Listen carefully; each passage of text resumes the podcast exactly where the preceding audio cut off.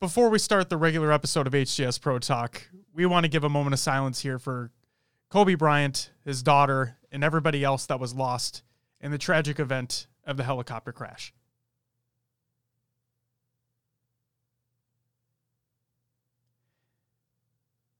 And now for your regularly scheduled episode of HCS Pro Talk.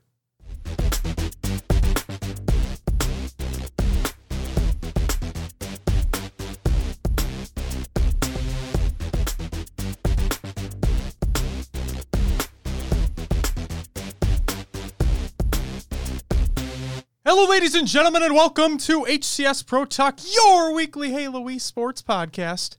This is episode 111. 111. Bunch of breadsticks.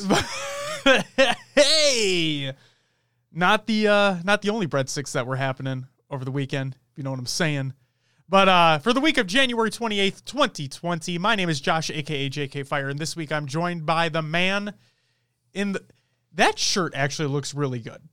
It's a Nike golf polo. It and it damn sure looks like one. Will, aka I'm Mr. Mayhem. Will, how are you on this? Wait for it. Monday evening. I'm doing good, man. Came right over to the studio after work because uh, we were at an event all weekend. You'll hear about it in a little bit. Yes. Um, In a short time. So we had to push the recording date back. That means we're just closer to release date, more up to date information, Exactly. right? That's exactly it. Because which is funny because there were things that actually came out as news today. So it, it- it's perfect. I think this is great. Yes, uh, I agree. Um, I'm excited to get into it. We got lots to talk about today. We do. It should be a long one today. Get, get ready, strap in. Luckily, we have time. You know, I mean, we're in we're in the Pro Talk studio here in uh easy breezy, sometimes beautiful Minnesota. You know, more, more breezy than I was gonna say it has been it has been chilly. Uh, the wind has been picking up a little bit, but uh, yeah, video show coming soon. We're gonna do some test runs soon, and uh, stay tuned for that. It's gonna be a good time. all right. I'm excited. Looking ahead, video show is on the horizon. But Josh, what Yes. do we have on the episode today? Perfect segue as usual, Will. On this week's episode, we have the Call of Duty League launch weekend has come to a close, and we have some thoughts. Others have thoughts as well. We're going to talk about them. Some competitive Halo news trickles in. We have tournament announcements for the upcoming week. Um, plenty of tournament recaps. We have the HCS Pro Talk Community All Star Bracket or HBT CSB for short matchup number 12, which is our final quarterfinal results of Pistola going up against Lethal. And then we have the HCS Pro Talk Community All Star Bracket or HBT CSB for short matchup number 13. It's our first semifinal discussion of Snip3down against Frosty. We have a new segment we're calling the Reflection Corner to go over and discuss items that have been happening within the Halo community. We have some overall Halo news and some predictions for the big game.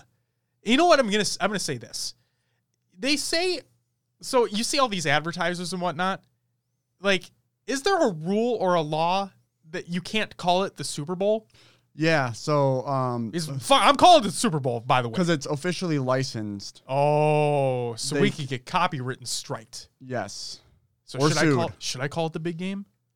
Think anybody from the NFL's watching like listening to this right now? I don't know. Oh it's up to you. I'm gonna leave that up to you. Oh no. Do I ride that line? I think uh, you're the type of person to ride the line if you're going to. Well, it's funny because we've we've said Super Bowl before. Right? Like it's Mm-hmm. Will, who do you think is gonna go to the Super Bowl? Not the big game. Okay, so right now we are not operating. We're not uh, as for profit. No. We are not um, monetizing any of our content. No. And I think that's where it comes into play Oh, because okay. um, the NFL has it copyrighted. It's, um, you know, they'll use advertisers will use the big game, so then they Sure. don't have to pay the NFL dividends to use the Super Bowl. So am I fair game right now? I think we are. Okay. The Super Bowl. Okay. Oh yeah, we're in there. Uh, but without further ado, let's just get into COD, another games watch. And oh, what a segment it is this week. So before we get into the launch weekend recap that we have, um, I'm going to talk about an issue that's been happening with Modern Warfare, and I don't believe it's been 100% fixed as of yet. So here we go. Over on InfinityWard.com, uh, here's a post from them we want to give a status update on the error prompt issue that occurred while rolling out today's title update. A backend fix has already been deployed across all platforms, so you won't need a, you won't see a download prompt or anything pop up on screen to notify you if fix is available. This fix looks at two things: loadout slots. Part of today's update included additional loadout slots. If you created classes in these slots, you'll see that they have been reset back to default. This will only happen one time. If you didn't create any additional classes in those slots, you won't notice anything. This also fixes an issue where clicking on these slots would, could kick some players back to the multiplayer screen. And then error prompt. If you were presented with the error prompt and did not click yes and close the game, your stats are still intact. Feel free to play as usual. If you did click yes, you most likely noticed your stats in the combat record, leaderboards, custom classes, and operators were reset. Nothing related to your progression was lost, so your rank, XP, battle pass progression, weapon progression, unlocks, purchases, etc. are all still intact. We're actively working on a fix for this, but do not have one to deploy tonight. You are still able to play the game as usual, and your progression will still track, but please be aware that once you we do have a fix, you may have to roll back your stats to the state they were in prior to today's update. We appreciate everyone's patience while we lo- uh, work through this issue, and thank you to everyone who has helped by sending us their information, videos, and screenshots. We'll provide another update when we have more information for with, uh, for those whose stats were reset. And again, thank you for all your patience. Will, did you experience any of this? Um, when I got into the game yesterday, Yes. I did have an update required. Please exit. Okay. And I just exited and restarted the game and it went fine. That's actually been happening to me after every single update. So you update the game in Blizzard Yep. or In the Ba- BNet Battle- launcher. Yep, Yep. BattleNet launcher. I start the game, that prompt it would close the game and then restart it. Always since the start Okay. for me. So I didn't experience anything different this time. So I never had that happen to me. Okay. Okay. But what I will say is this I did see that error prompt. Okay. I was having issues trying to get into this damn game because I've been wanting to play because the hype was up from launch weekend, launch weekend, whatever, right?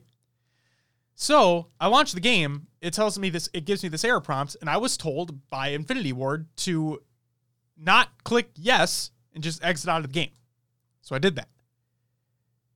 Now, after this supposed backend fix had come out, I had then relaunched the game and still had the same prompt. Like, this is some bullshit. So I uninstalled and reinstalled the game completely. Same issue when I launched it after a fresh install. I'm like, oh, that's really weird. So I decided to hit no. Okay, so you get an option. You can hit yes, no, or just close out of the damn thing. I click no. My screen would always be black. Like it would show the chat window and it would show like optimizing shaders for gameplay, right? It would always show that. So the game's loaded. It's just though everything else is black. You can't navigate anywhere, it's just empty. So after a lot of back and forth of trying to do this over and over again, I decided to click yes. Lo and behold, everything loaded like normal. After clicking what you're not supposed to click, my game actually was able to work as normal. So Infinity Ward, fuck you. Moving on. You just wanted the right information. Yeah, well, the fact like I'm not huge on. I could care less about my stats in that game because I don't play it religiously. But I just wanted to play the damn game. You keep telling me to not click yes because my stuff will reset. You said a backend fix had come out to fix that, So just click yes and you'll get your stuff later. but I don't know if that still resets your stats. Like I don't know. So I'm I'm wary to tell people to click yes if their games are still not working because like you said when you were logging in, you it the game told you, "Hey, fuck you, leave, download this update, come back." Which I had already downloaded. Right. But, But- I never got that. Oh, weird. So yeah, after I exited and restarted, everything was fine. I had no issues. See, and I never got that prompt. I always got the error prompt. And so I'm just like, this is Jesus Christ, this game's ridiculous. Um, okay, next piece. CDL team packs are now live in Modern Warfare. I, I I purchased the the rocker pack. Yes. I Myself had to as well. I had to. Oh yeah, for sure. Um, but yeah, you can rep your team if you have a team, or if you have a team that's close to you, you could rep that team. Uh, or you could just rep a team you like if you want to. They're nine ninety nine per pack, so ten doll hairs, and uh, they come with a whole bunch of stuff. So take a peek, and uh, yeah, some of the colors look better than others. Some of like the the skins I guess you could say. Not not weapon skins, but like the the character skins. Some look better than others, even within the same pack. So there's that. But yeah, if you're interested, they're live. Uh, all platforms, by the way, Xbox, PlayStation, and PC. All right, here we go. The CDL launch weekend, hosted by the Minnesota Rocker. That's us. Uh, information and impressions. So event info.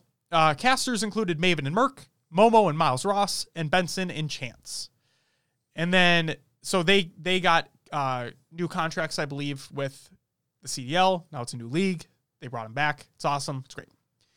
Desk hosts included Nameless, Tyler TP, and Lottie. Um, we'll get to Lottie in a second. Announcer was Chris Puckett. And then challengers, uh, Adam AP, Adam Apicella, Apicella, Apicella. I always mispronounce it. I don't know how to pronounce it. We get past it every time. Uh, put out a tweet. Here it is, and I quote Happy to share that Esports Engine is assisting the CDL competition team to help set up, manage, and administrate challengers this year. Stoked to continue helping with Call of Duty Esports. That's fantastic. Loved it. I can't wait to see what Esports Engine does, hopefully with Halo in the future, please. We'll see.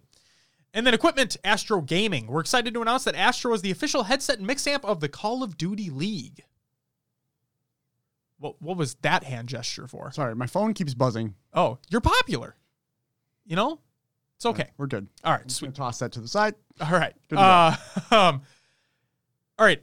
Time for some impressions. So first and foremost, the reason why I said we're going to get to Lottie in a second, Maven put out a tweet and he said, "quote I want to shout out how impressed I am with Lottie today. New production team and a million curveballs, the most intense run of show we've had. A million little issues that you don't see that she handled in stride. She's going to be a remarkable addition to the crew this year. So, for those who don't know, um, Katie Bedford, if I'm not mistaken, did not get uh, d- did not come to an agreement with contract, or, or or the CDL didn't want to renew a contract with her. She used to be one of the desk hosts. Uh, she did a phenomenal job as well. Um, but there are people that are upset that she is not there on the desk and Lottie is instead.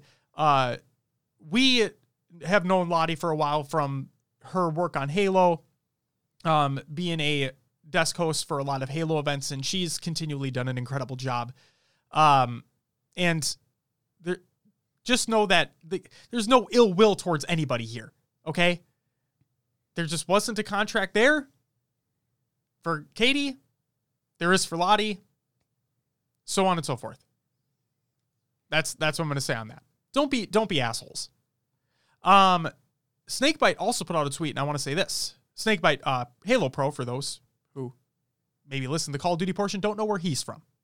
Snakebite states, I've said this before, but I want nothing more than Halo to be on this kind of stage. So many young Halo players deserve to experience events like this. I hope that throughout the next few years we can see uh, we can we see can build the exact same way that COD has and make it into a reality. So I agree. I think that so all right, let's get into our impressions here, Will. Um from what Snakebite was talking about with the stage and whatnot.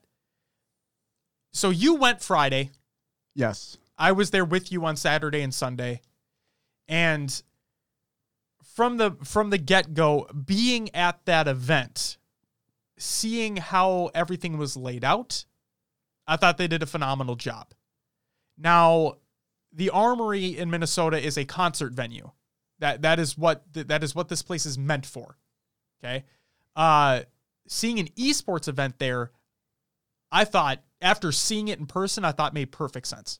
I thought they utilized the venue fantastically, and yeah, I thought I thought it was great for spectators alike.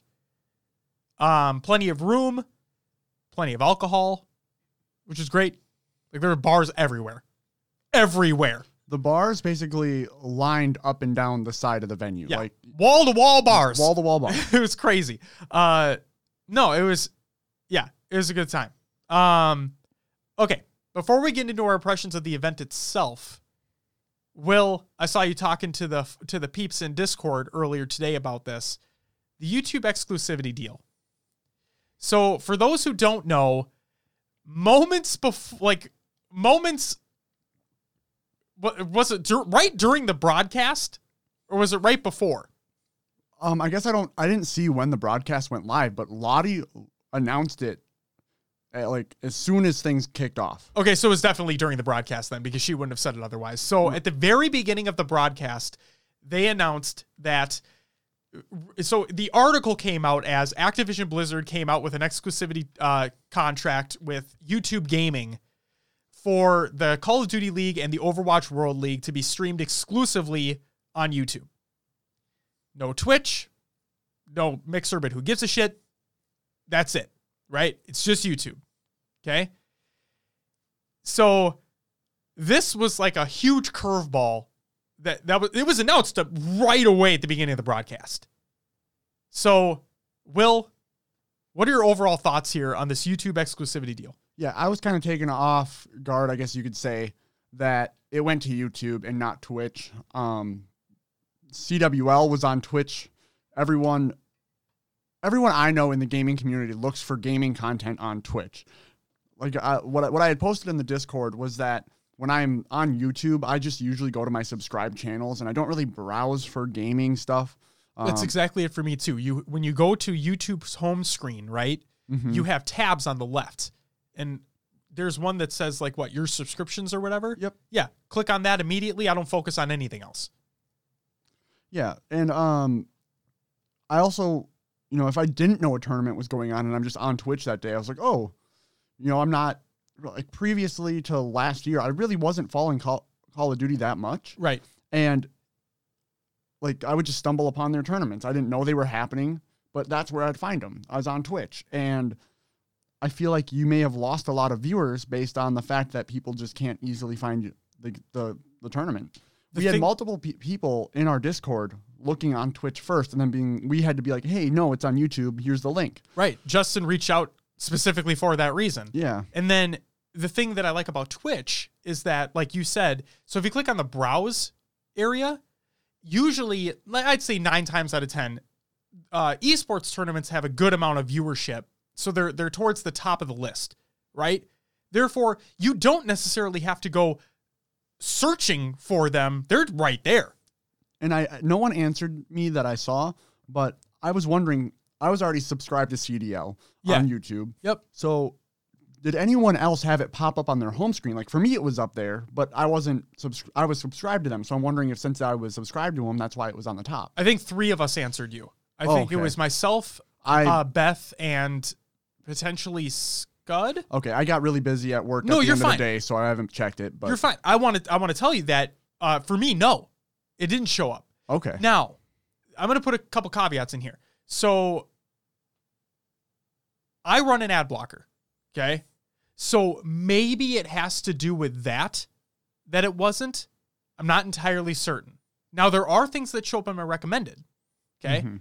like if I'm on the homepage of Twitter, it'll show me, hey, here's your recommended things. Here's from your subscriptions, whatever. I don't scroll down. Okay. Yeah. It wasn't anywhere in there. I had to search for Call of Duty League in the search bar on YouTube, found the thing, subscribed, that was it. Now, I don't know if it was because I was running an ad blocker or if it was because of an algorithm, right? Right. But so I think it was Scud who was talking about that. No, it didn't for him. And even if an out like even if there was an algorithm in place, it would still probably be a no because of the lack of gaming stuff that he watches on YouTube. Right. For me, it'd be the polar opposite. If there was an algorithm in place, there sh- it should have been on there because of the amount of gaming stuff and technology stuff that I watch. Right? It just wasn't. So Okay, go ahead. That's that's what I was going to say.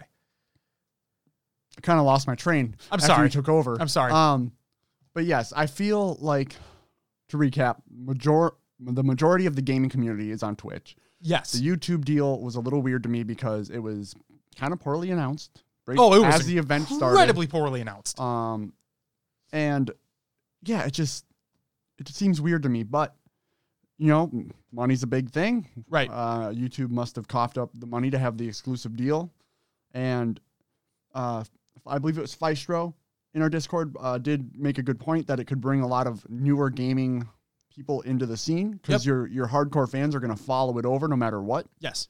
Um, I just think you're missing out on those opportunities for people to stumble upon. So I agree with you there.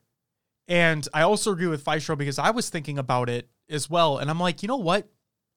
The only way things change is if big moves are made, right? If those if those risks are taken. If no risk is taken, then there's there's no chance of something cool happening, right? Yeah. And we, it- people talk about how Twitch kind of seems like the monopoly of, I would say, live streaming as a whole, right? Sure. Because when Twitch started getting bigger, you had oh Instagram Live, oh Facebook Live, oh uh, Periscope, all these all these little things coming in trying to get a chunk of that pie, right? And YouTube made a big push for that, kind of starting like last year, maybe 2017, uh, like 2017, 18, 19. They're they're making kind of a bigger push, and then Stadia came out. They're they're like video game streaming platform, right? And for all intents and purposes, it flopped. Like I, I'm going to consider that a flop right now. I don't think anybody is. I think rarely anybody's playing on that. I've heard there's a lot of issues. Things will probably get better down the line, but they took that risk, right?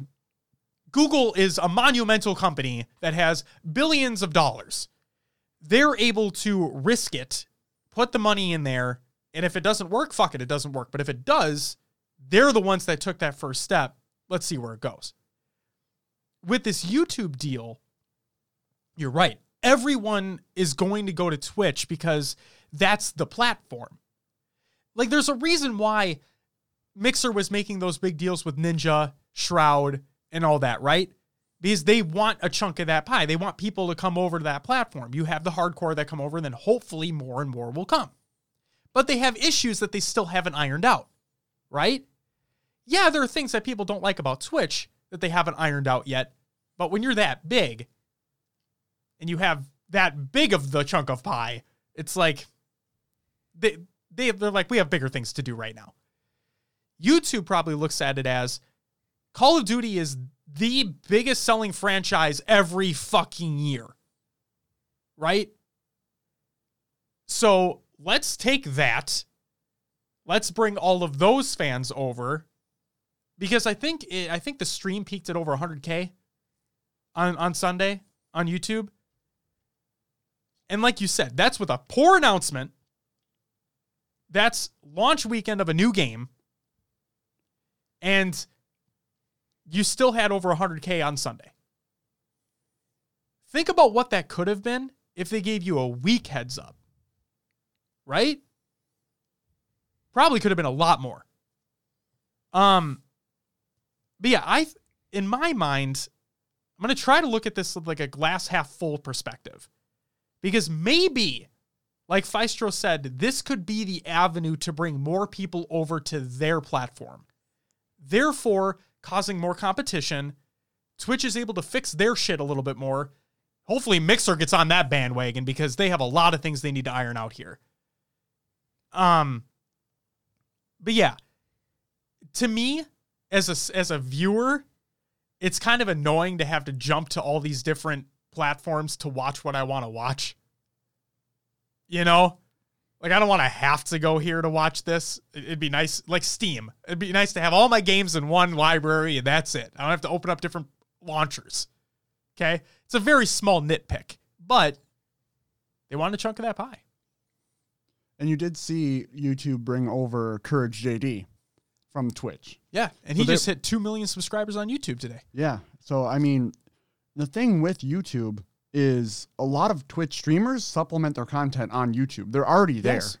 Yes. So like Twitch streamers, I see the easier jump, but the fact that it's a it's a league, it's Call of Duty, they're not streaming every day, Right. kind of makes it a little bit of a difference because people aren't gonna. But yeah, if the stream peaked at 100k on s- Sunday, maybe that just means bigger things for the future. And they, the Call of Duty players, I would say like the big ones, right? The the big notable names. They are streaming a little bit more and making a little bit more content. One of the things with the Chicago Huntsmen, right, is that Hecz wants them to continually create content so they can continually be a bigger and bigger brand. That's his whole point, right? So he he like urges them to make more content, to stream, and so on and so forth. Now, if I'm not mistaken, I think everything still happens on Twitch for their actual streams.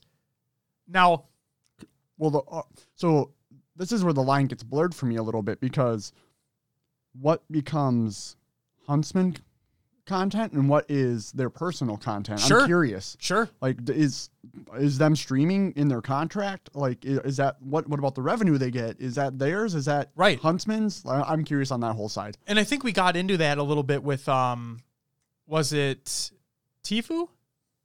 With FaZe, Yeah. Wasn't that a whole thing with his contract and whatnot? right? Yeah. But that's because he was signed as a content creator for FaZe, not as like a professional. Sure. Because then the then the whole tournament winnings came into contention and all that shit, right? Right, but that was all part of his content creating Right. uh, contract. So I'm wondering just what's in the CDL contract. Sure. That that would be awesome to know.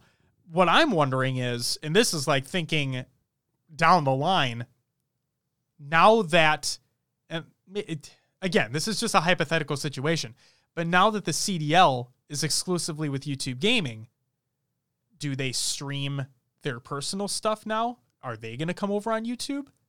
Is that something that happens? Again, this is all hypothetical, right? They have their following on Twitch. They have their subs on Twitch. I don't know. For me, is this kind of going back to if you look at the NBA, right? You sign a contract with the Lakers or whatever. Yeah. I mean, you can you as a player can still get um brand deals and that's your own income, your own money on the side. So with like Nike or Adidas or stuff like that. Yep. Okay. So that's where I hope they kind of keep that to the players because that's the players really working themselves outside of competing. Right. Because if you look at it too, what you have, so Courage, for example, right? Content creator for 100 Thieves, Yes. but also has his own Courage JD branding for YouTube and whatnot. He doesn't stream using a 100 Thieves logo and banner and whatnot. He uses his own custom stuff. Yes. So there you go. Just basic like going bouncing off what you were talking about there. Um okay, so hopefully the YouTube thing works out and yeah, I just hope it brings more competition because I want like I, I would like everything to be better for everybody, especially the people making content on those platforms. Right? Like the fact that what clips on Mixer is still a partnered exclusive thing. I think um I think it's affiliate on Twitch, is it? No, you can make clips no matter what. I'm pretty sure on Twitch. Okay. I, I'm pretty sure. All right. Correct me if I'm wrong, listeners. So I just might be having an issue then because um on my when I'm I so I've streamed a little bit the last couple weeks Yeah. just here and there, Yep. but I'm not able to clip myself Hmm. when I'm streaming. So I don't know if they changed that or not. We'll have to wait and see. I guess so. Um, all right. Overall event. What'd you think? I mean, I had a blast. I loved it. Production quality there was great. This was your first esports event. First ever esports event. Yes. Fortunately, not a Halo event. Hey, but it's okay. Um, we got 2021 Infinite. You know. it's coming. Yeah. Um, but yeah, no, I really enjoyed it. Um, I liked on the first day when the players came down the alley. You know, I got to fist bump them as they were walking by. They were getting, they were, you know, getting the crowd hyped, kind of jumping up and down. Yep. It, it just that player to uh, spectator involvement was really, it was just really cool. Um, the production value was great. They did a good job. The, like I said, like we just said, the Armory was a great venue to have it at. Yes. Um, you know, some people were complaining that the Challenger series was down in the like. So the Armory has an underground parking garage right below the venue. So Yes. it's not like you had to like walk across the street to a parking garage or Nope. anything like that. Nope. It's heated.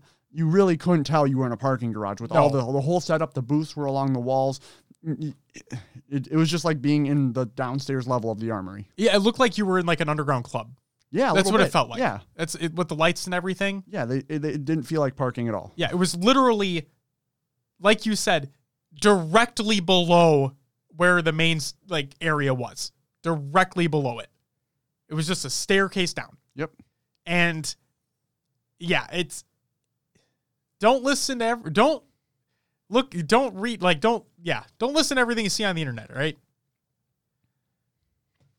People are fucking idiots. I'm just gonna say But, that, man. It's um, oh my god. But yeah, no, it was a great event. I for my first one, this one is kind of setting the bar, so I hope I'm not let Uh-oh. down at future events. Uh oh.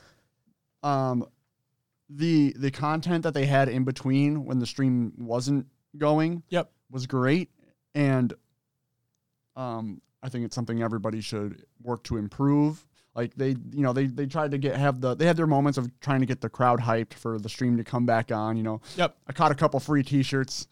Um, you know, just getting on camera in between. Some of the stuff's silly, but they want people to get amped up, and I get it. Right. Um, so I hope at future events that can continue to happen, and people are excited and want to keep, you know, pumping up the crowd. And uh, I had a lot of fun there. I just had a lot of fun. What about you? What do you think for for the COD event? So I liked it a lot as well. Um, like I said, I was there with you on Saturday and Sunday. Uh, Friday had prior commitments. Um, so on Saturday, well, actually, so I watched the stream all day on Friday.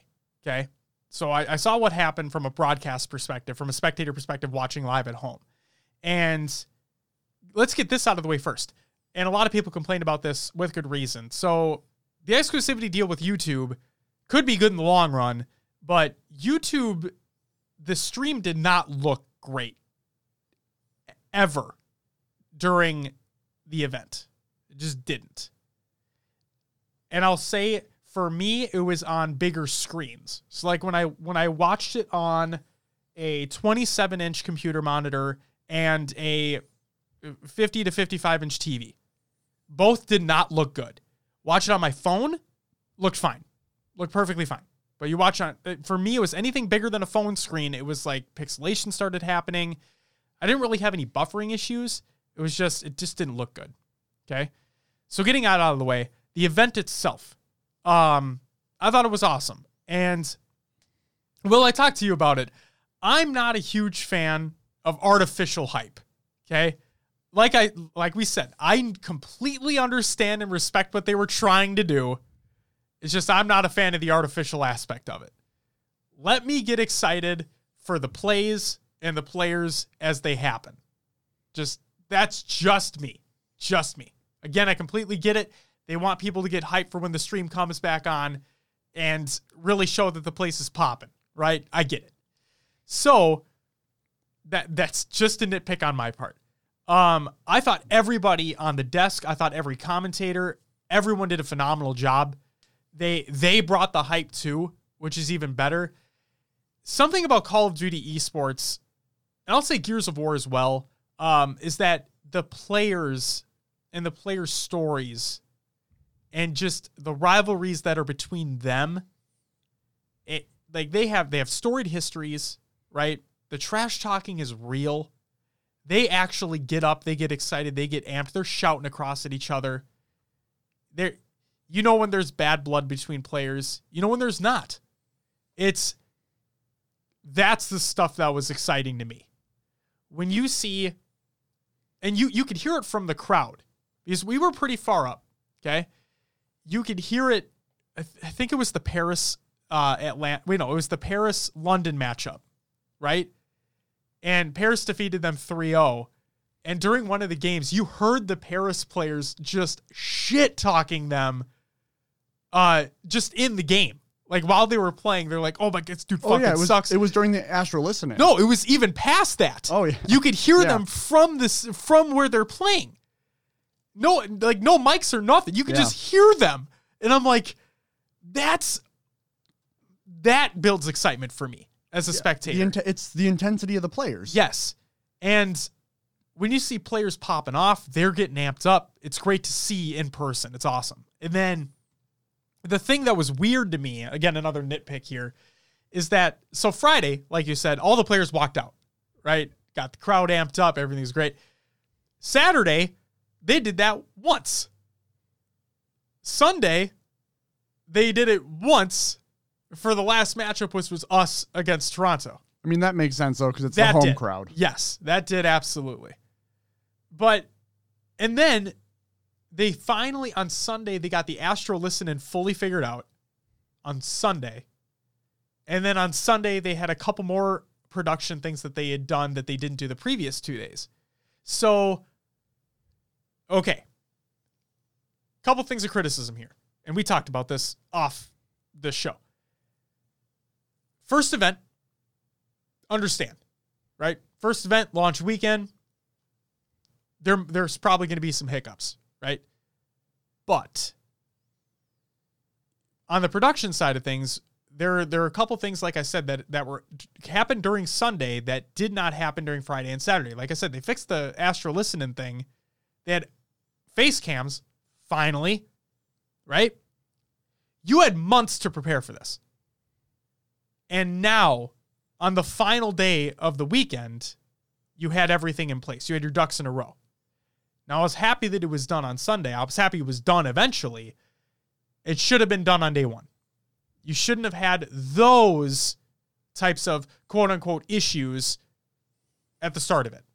Question for you with the face cams. Yes. Now we've seen this happen in Halo Yep. where they showed the face cam but the wrong name was there or something like that. What if that they had those technical issues on Saturday, Friday and Saturday, couldn't like figure out why they couldn't get it right and then finally got it right on Sunday. I mean, that could be would you rather have them show the wrong stuff first and then get it right on Sunday or just Well, that's the thing. With the face cams on Sunday with the Astro listening, there were no names underneath the pictures at all. I mean, there were no names under the face cams at all. It was just the line of the face cams Right. on the bottom, so there wouldn't be that issue at all anyway. maybe that's what they figured out and get rid of the names? They could have figured that out in five I minutes mean, on I know, Friday. I know. I'm just trying to, you know, play a little devil devil's advocate here. Sure. that you know you run into hiccups and maybe it's just hey we're running they were running so late on friday and saturday Yeah. they were probably just saying screw it let's keep rolling Right. as And fast as we can That's another thing. So, new game, right? You don't know how it's going to work out in a live environment. That I can understand, right? You don't know if everything's going to be a game five and things just take forever. You just don't know. I can understand. I can respect that completely.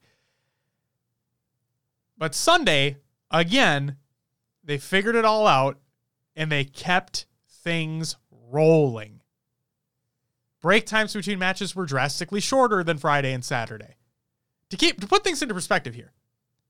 On Saturday, we were at the venue. The last match ended at 10:30 p.m. Central. There was a post show after that. We didn't stay, we left. There's a post show after that. Now, there was one less match on Sunday. But they were a half hour ahead of schedule on Sunday. I think I timed it out. So what? We left the venue at 7:30 p.m. Central. sounds about right Yeah. So it's I'm glad they figured things out because hopefully this means moving forward everything will be a little bit more smooth and that's awesome. It's just again I find it funny that we f- oh we finally got it to where we're going to keep things rolling here. Now, the technical difficulties, you can't plan for that. Like that's those just happen. I'm not going to criticize you for that. Things can break. Software could fuck up. You have no idea. Not going to criticize. So, overall though, I thought the event went very well. The the like I said, the commentators and the desk hosts kept the energy up the whole time regardless if there was an issue. They just they kept they kept the conversation flowing. Um, the player interviews were fantastic as well. Uh, fuck you, Wakes, and they, it, yeah, it was just it was great. It was great. I'm very, not just I'm not even gonna say it's because we went two and zero for the weekend, right? Nearly every match that was played was fantastic to watch. Like what you had the Huntsmen going up against uh, Optic, right? So and Scump says there's no ill will towards the players on that Optic roster, but I just loved seeing that like new Optic Gaming LA going up against the old guard. Like this is yes, we were the Chicago Huntsmen, but this was our thing, right? Optic was our brand. And I loved seeing that matchup. Um seeing the Mutineers upset the uh, upset Seattle when Seattle was supposed to be very highly ranked because of the players that they had in their squad. That was awesome to see. Paris destroying London because Paris even said that uh I think it was Kim Set who said we are good Yeah. and London who? yep And they 3 0'd them. Yeah. like that. We saw we saw what one or two um 6 and 0 search and destroy games. Yeah. Couldn't believe it. Atlanta came out unbelievably hot. Like that was Simp played that whole roster, but the, but Simp played so well that he oh my god. I, I I put out a tweet that was like that FaZe roster the way that they played this weekend reminded me of the, of Splyce when they completely changed how competitive Halo 5 was played. Completely. They made it faster. You didn't know where players were anymore. Like you couldn't keep up. That's what FaZe reminded me of. And what happened to that Splyce roster? They won a world championship. Easily won a world championship. In in the face of the CLG Optic Tox, dynasty, they fucking destroyed them. And that FaZe roster reminds me of exactly of that. Even Chicago, who I think is the top two team, I don't think they stand a chance against them. Not the way that they played that weekend. No way. And that's for those who don't know, Simp was the MVP of the CWL last year. Okay. And also is a world champion in Call of Duty by winning with E United last year. Another team I want to quickly talk about the Dallas Empire. What the hell happened? They were ranked. Now, power rankings don't mean shit. It's the first weekend, but bear with me. Dallas Empire was ranked like what, 3 4? Like in that top echelon? They have Crimsix, multiple world champion. They have Clayster, multiple world champion, who who won last year as well on the E United roster with Simp. And then they have Shotzzy, iLLeY, and Hook. Shotzzy and Hook, no strangers, right? We talked about them for a long time on this show. iLLeY, brand new kid as well, became of age to be able to compete. They got, they had a one in six map count for the weekend. They got walloped. What the hell happened? It's land, baby. It is land, baby. They, so they did look really good during their um, Online scrims. online scrims. Yeah. And, you know, one thing I noticed throughout the weekend is teams were either really good at search or really good at respawns. And no team seemed to have it all figured out except Atlanta FaZe. Yep. So even Chicago, Røkkr, Legion all went 2 and 0 on the weekend. Yep. I think they all need work on their search and destroy. Yes. I think that was that. I mean, and it might have just come down to what was available for scrims, what they wanted to do for practice. Sure. But um, Dallas also didn't win a single respawn game. yeah, uh, it, they.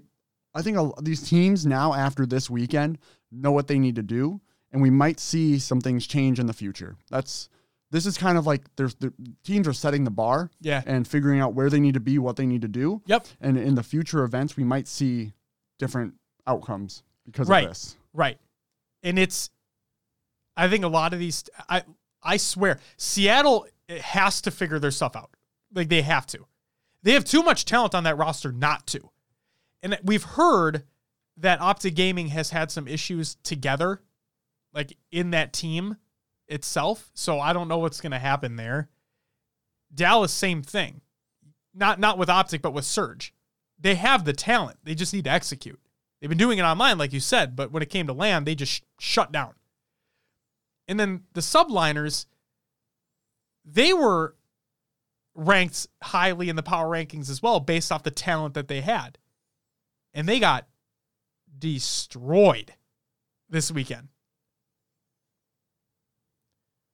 I don't know, man. I don't know. That's crazy. Who did London play first? Who did London 3 0? I don't remember off the top of my head to be honest. It was an upset. I'm blanking out. It was an upset though because nobody expected London to do anything either. What a great weekend for Call of Duty. it man. was It got, got got some shakeups. Yeah. You got you see, I I really think I didn't expect us to go 2-0. I really think Halo needs more of what Call of Duty has is those player rivalries, Yeah. people talking back and forth. We don't get a lot of that anymore. No. And I get it. People are really respectful towards each other. They're all friends. They're there to play. But man, how great would it have been for Snip3down to be like, screw you, Lethul. I'm going to take that championship away from you and like be fighting for it and show some of that. Right. It's it's Like you, you makes you want to root for certain players. Like Aches has now made himself the villain of the whole league after, you know, what happened on what was that Sat, uh, Friday, Friday. night yeah. with uh so for those who don't know minnesota Røkkr Røkkr however you want to say it Røkkr. apparently it's uh, acceptable either way um went up against the LA Guerrillas Yep. who has a player aches and Multiple world champion by the way. multiple world championship Yes. and during their second match throughout like the Røkkr lost the first two maps Yes. but during the second match aches used a banned perk I don't think it was Aches Oh, that you used don't? it. No, it was a different player that used it. Anyway, Aches was like shouting at the crowd and like like you know waving his hand at us like screw you guys at the crowd. Yep. So, um, we you know people were just giving him hell. They got booed. They were facing the home the home team, Yeah. Minnesota. th- that was that was expected. right. Um, Because Toronto got the same welcome. yep. So it just depends on who's the home team and what the crowd's Yes. going to react to. So expect that to be the same everywhere. probably at every event. Yeah. Um. So yeah. Anyway, the uh, so someone used a ban perk Yes. during that on the LA Guerrillas. yes. and they reversed the map. So Aches went on Twitter and was like, "Oh, you know, we, you know, we should have won. We were actually, you know, one and zero." And then he was like, after the second, they won their second matchup. So Minnesota Røkkr, Røkkr, I keep saying Roker because I want to pronounce it right. Um,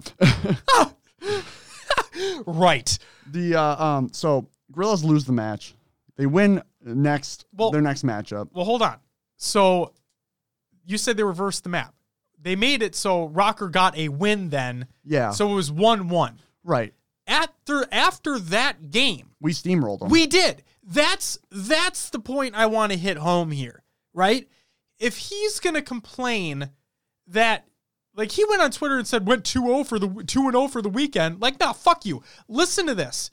You had your team had every opportunity after that match reversal to come back and win anyway. yeah, There were still more games to be played, bro. What are you Come So- on. Are so- you serious? So yeah, I saw Silly, I believe, from Minnesota, reply to him and be like, "We could have played that last match. We still would have won. Like, I loved it." See, Um, I, I don't know about that. Right. But the I mean- fact of the matter is, we did win those last two games pretty handily. yeah. They had every opportunity to come back, but they just didn't. So going back to that silly thing, though, that's the kind of confidence I like to see, and it creates that storyline. Yeah. You know, it creates the hype Yep. for us to root for Minnesota. But um, so yeah, Aches then came on stream the next day with a little piece of paper, and I can't remember what it said. It said uh, Røkkr got a, or Oh. It was either Minnesota or Røkkr got a free W. Right. And we, you know, so everyone booed him then, and then the meme came out on Twitter where it said "I like turtles," Yep. which was perfect. It was perfect. But yeah, just know that that rivalry and Yeah. that Aches is now creating that storyline for himself. And even if like, you know, that, it, that's a hard kind of path to take to be the villain because everyone's gonna boo you. Right. You know, but if that fuels you, then go for it. And I don't know. It's just we don't really get that entertainment out of Halo on the player side. Yes. I get it. We try to build storylines and you know the matchups are good and let the game speak for itself. But man, how fun! How fun was it just to to, to be there and that energy? It was awesome. It feels great. It was awesome. And then uh, I'm going to put a point, like, I'm just going to say this about Aches as well. He's a multiple world champion. Okay. He clearly has skill, or else he wouldn't be in the league. Right. Now, I'm also going to say this. He had one of the lowest KDs of the weekend. You did. And but at the same time, there there was during the I think it was during their last what was it? I think it was during their their second matchup of the weekend where he went like double negative a couple games. The fact of the matter is this. Like yes, he went dou- double negative, but he had also some of the most damage that was done period Like, yeah. So he was putting down a lot of damage. He wasn't able to finish off the kills, but he was giving his teammates an opportunity to finish things up for him Yeah. if the opportunity arose.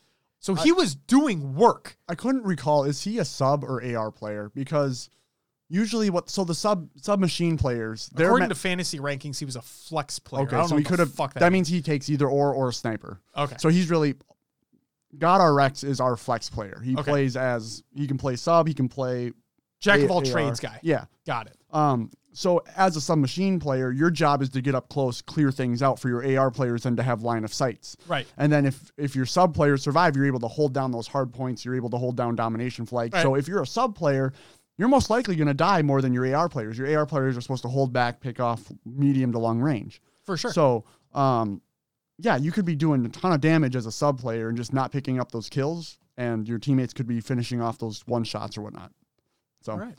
um, either way, I think it was an incredible start to the CDL Yes. we have a lot coming up in the future, a lot to be excited about. I hope that Halo can get to this point where we have these teams and these storylines, and it's just exciting, and this hype is built around it again. And uh, we really need something for Halo to pop off. We and do. the um, you know, the regional teams, the bad blood, it all plays into the excitement, and um, I'm hoping for good things in the future. You know what else I'm going to say too in regards to that? So moving forward, these new these next Call of Duty events uh, after launch weekend will all be a tournament based format, right? I just want to put that out there so people know what's going to happen in the future. But um, when you're talking about how we need this stuff for Halo, so we have we have season tickets for the Minnesota Røkkr, right? With those season tickets, we like they said that there will have events throughout the year that are not directly like not the uh, the home launch weekend and then the mid season event at home, right? I wonder if this I wonder if that means that hey, all like season pass holders, let's go meet at this bar and they have on every TV in that bar they have the CDL event of that weekend streaming on all those TVs, right? Gives you that gives you that sense of like just a normal sport mentality, right? When you go to Buffalo Wild Wings and you have a, a baseball game, a football game, hockey game, whatever's going on, you have them on your TV and you're rooting for your team. Yeah. Right? Well, like a great opportunity would be the next event because the Røkkr aren't traveling to um, London. Correct. So like, hey, let's all meet up at so wherever and watch the tournament together Right. with I'm- the players, with the you know, Right. And we we talked about in a previous episode, like what if Halo went the franchise route? Right? mm-hmm. Now we know now that a tournament format can work with League. yeah, that was something that was a huge negative was that the open tournaments couldn't exist in a league format. Well, now They Call of. Duty's doing it. Yes. I mean, you just have to base the tournaments off of points. Right. So it makes sense. It just, what it if- wasn't clear before? Right. They figured it out.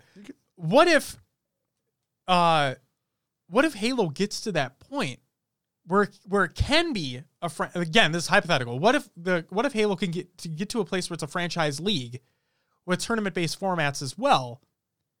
Then you have your home team that you're rooting for. You can go to events like with the your community that you have in your state or your area builds the community back up further and further you have those rivalries that get introduced.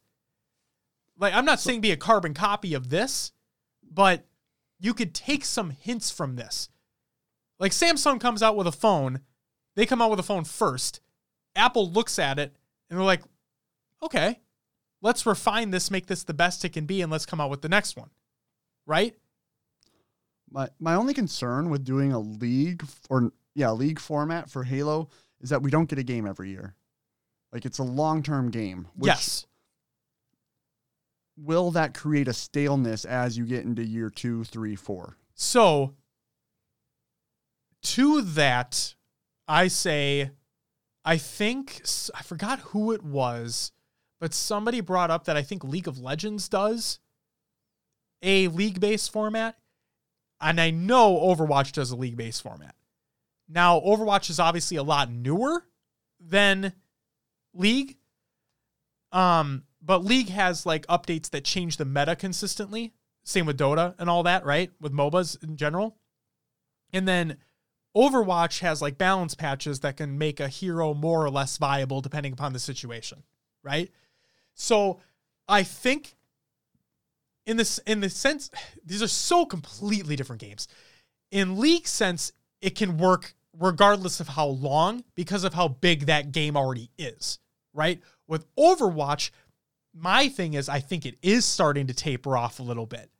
You had the announcement of Overwatch 2 which realistically just kind of looks like an expansion with a different visual overhaul, but whatever.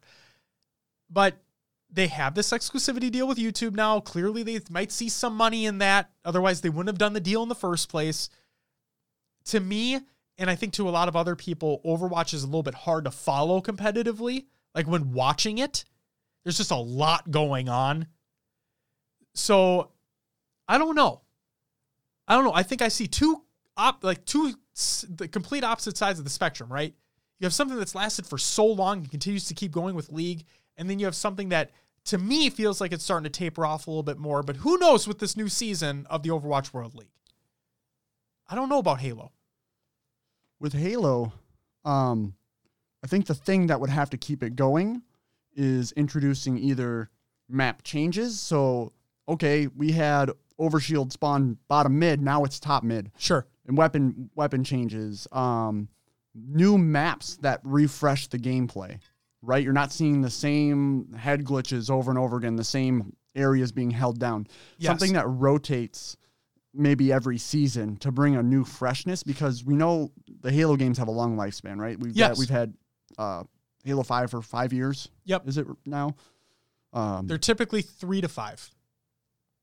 And maybe you know they're calling it Halo Infinite. There's no reason behind that yet, but it just seems like with it being on PC, the new you know the new Xbox, um, it seems like it's going to last a while. Yeah, and hopefully they do something to create that that fresh look as we go through the seasons, as we change it up, and it's something that's enjoyable to watch, fun to watch, fun to play, and that keeps people around. Right. I agree, and I've seen so many people use like so many more people use the infinite possibilities. Yeah. Yeah. I'm claiming that shit. It's right. mine. Um, I, I think that's probably going to do it for COD and Other Games Watch. We went on for an hour. We did, but it, we said this was going to be a big segment of this show because this is, yeah, we were there and everything, which was awesome. It was Will's first event, but like you were bringing it back to Halo, that's the point, right? We you use this as a stepping stone, use this as a baseline, and be like, let's look at what other people are doing take that info, take those criticisms, take that feedback, build something bigger and better, and apply it to the next esport. One thing I can see so like with Halo being at the point it's at now, it's hard to come back at the top, right? To just oh, we're announcing this giant league or this giant produ- oh yeah production value. Yeah, they're going to be there. But I think the thing is though, the thing that's going to bring people in is big budget production at this point. Yes. You almost have to take the risk and jump in. Thank you for bringing it back to that. Yes. You need so, to take risks. That's the in, whole point. You know, we saw in that large update, you know, they're working on a year long roadmap and all these changes, working with more creators. Yeah. And I just hope it all works and gels the right way it's supposed to and we get continued support. So, and from from hints, it seems like the grassroots program is going to be a uh, a bigger emphasis on that as well, including more people, setting bigger things up for them. In which case, if that's true, then that's fantastic. And I'm very hopeful. But uh, in the words of HCS Pro Talk, we'll just have to wait and see. Will are you ready for the next segment? Yes, sir. Are you ready for some competitive news? First and foremost, Mantra makes some big announcements. This is by Mantra Esports on Twitter, and I quote The legend has returned. Team Mantra gives a warm welcome to the Babe Ruth of Halo, HP Darkman, now official team leader with Zios and executive partner. And the FFA 1v1 King of Halo 2 has returned. Team Mantra welcomes Ben Jackson, aka Karma, Karma is now an executive official partner at Mantra with Zios and HP Darkman. Those are some big old names.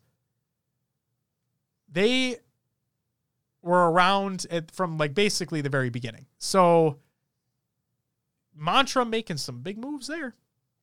Bringing the group back together, I guess. Uh, next up, Snip3down is focusing on Apex Legends. This is by Snip3down, and I quote Won't be competing in the upcoming Reach event in Anaheim. My main focus right now is Apex, so I'll be putting all my time into that. I enjoyed Reach on PC when it first launched, but quickly remember the same reasons I didn't like the game back in 2012. Good luck to everyone going. In other words, Reach is fucking trash. Moving on. HCS gets a new team member. This is by Matt Klein on Twitter, and I quote I owe so much to competitive Halo. I made lifelong friends, met my amazing wife, and got my start as a, steam, uh, a stream producer at Halo events. So I'm beyond excited to announce that I'm joining Microsoft and 343 in Seattle to help build the future of Halo esports. Congratulations, Matt Klein. We wish you the best. I'm just going to give you a heads up. If you ever listen to this, I'm about to shit on some things later on in the show. Stay tuned for that. But it's nothing against you. It's nothing against anybody that actually works for the company. It's just things that have been happening. So, like I said, no ill will. Matt Klein, I do wish you the best. Um, next up, we have DreamHack Anaheim announces a Halo Reach FFA side tournament. This is by DreamHack over on DreamHack.com. Here we go $5,000 prize pool. Halo Reach free for all. First place takes on three grand. Second place takes on fifteen hundred dollars, and third takes on five hundred buckaroos. Sign up process is on site. Sign up on Saturday, February twenty second in the morning. It's a first come, first serve basis. But this, this is the important part. The FFA side tournament will run alongside the main tournament's pool play and start of championship bracket. Therefore, you cannot participate in both should your team still be competing in the main tournament. There you go. Next up, Nap Times reboots Tourney Times. This is by It's Prof uh, Twitter. Also, please join me in congratulating, uh, congratulating Nap Times for his Tourney Times reboot. Danny's passion for hosting tournaments and his drive to give back to this community are what inspire many of us. You have unconditional support from your Halo SWAT Nation family. Congratulations, man. That's fantastic. I'm excited to see what comes of that, too because you best believe we gonna be talking about those tournaments on the show. Next up, speaking of tournaments, Yodesla announces a, a third anniversary Halo Wars 2 tournament. This is by Yodesla. It's a YouTube video. When is it? February 22nd, 2020. And you can sign up at the link in the Google Doc of the show notes of the show. Next news story. Speaking of tournament announcements, Penn Halo announces their next round of tournaments. This is by Penn Halo on Twitter, and I quote Announcing Throwback Thursdays. We'll be hosting 2v2 online tournaments featuring classic Halo games every Thursday on Game Sharks. Through the end of February, we'll be hosting 2v2 Halo 3 online tournaments. And you can check out the link to the first one for sign up info at the Google Doc. Wait, no, at the link in the Google Doc of the show notes of the show. And also, speaking about tournaments, Will, we have our final piece of competitive news. Europa Halo announces a special tournament. This is by Europa Halo on Twitter, and I quote On February 16th, a double down special will take place to celebrate our new 2020 season start. Europa Halo staff members, along with EU content creators, face off in a fun cup. Each participant brings a guest along for the ride, so ask a staff member if you can play with them. That is it for the competitive news. Upcoming tournaments of the week presented by noobcombo.com. Check out noobcombo.com for all your Halo esports needs. Shout out to Maddie Rums, the rummiest of Maddies.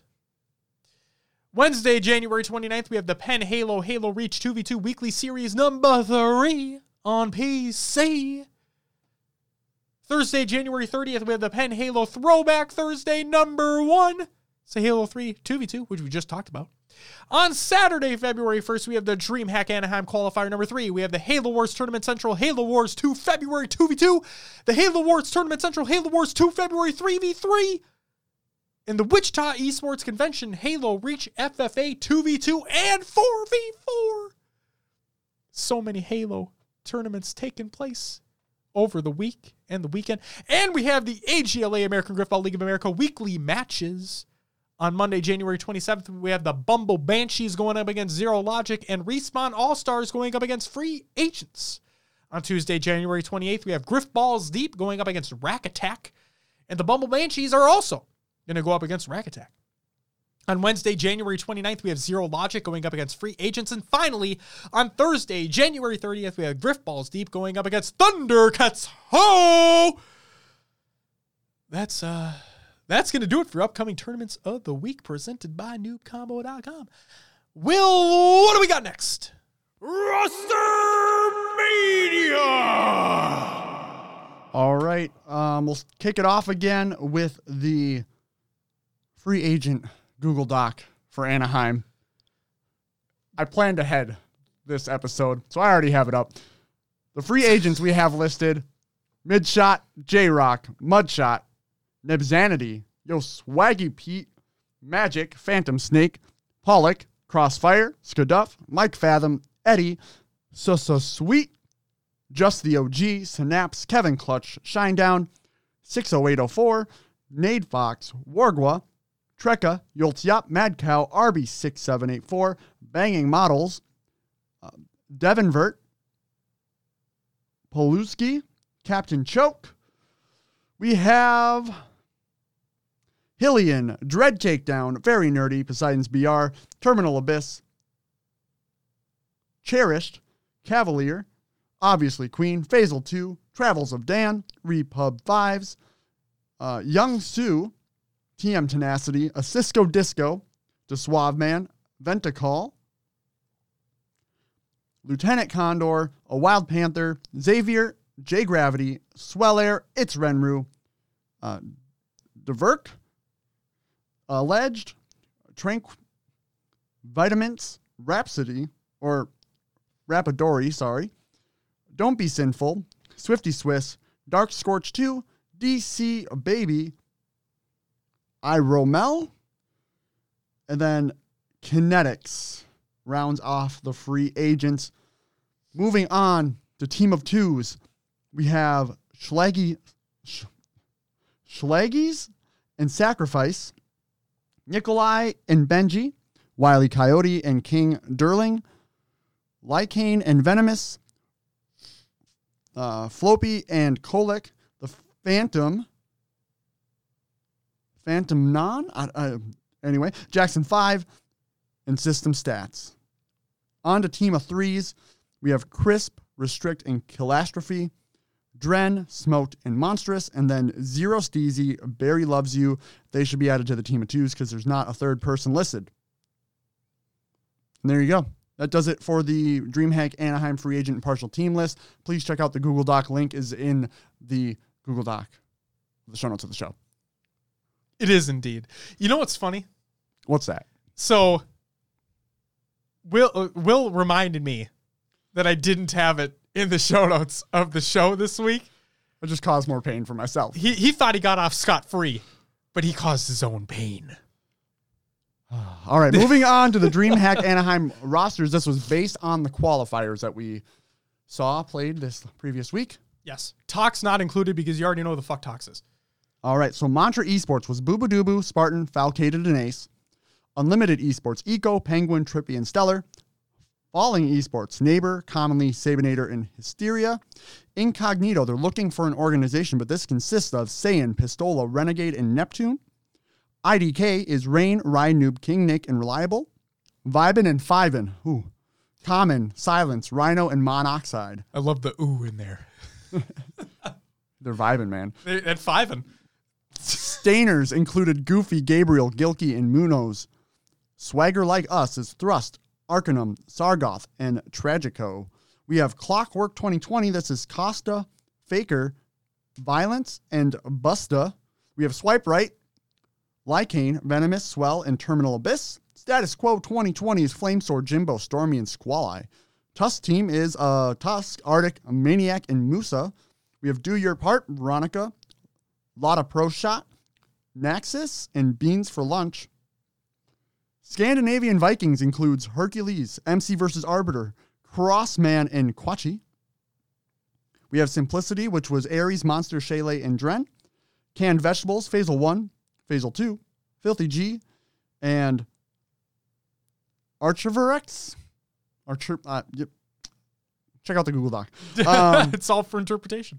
The shell included Hunter JJX, its names Rob the Turtle and Triton, Unlimited International, Flux, Tapping Buttons, Moe's and Respectful, Crowd Pleasers, Xenoxide, Kratos, the Spectre, and Straight Sick, and then FXBG 8020 released the Kraken, Batman, Creepy Trash, and James Arbin. All right, Josh. Yes, Will. We saw some big names pop up in the qualifier again. Renegade is back, baby. He's back. He's back to play. Yes, he is. Um, now we know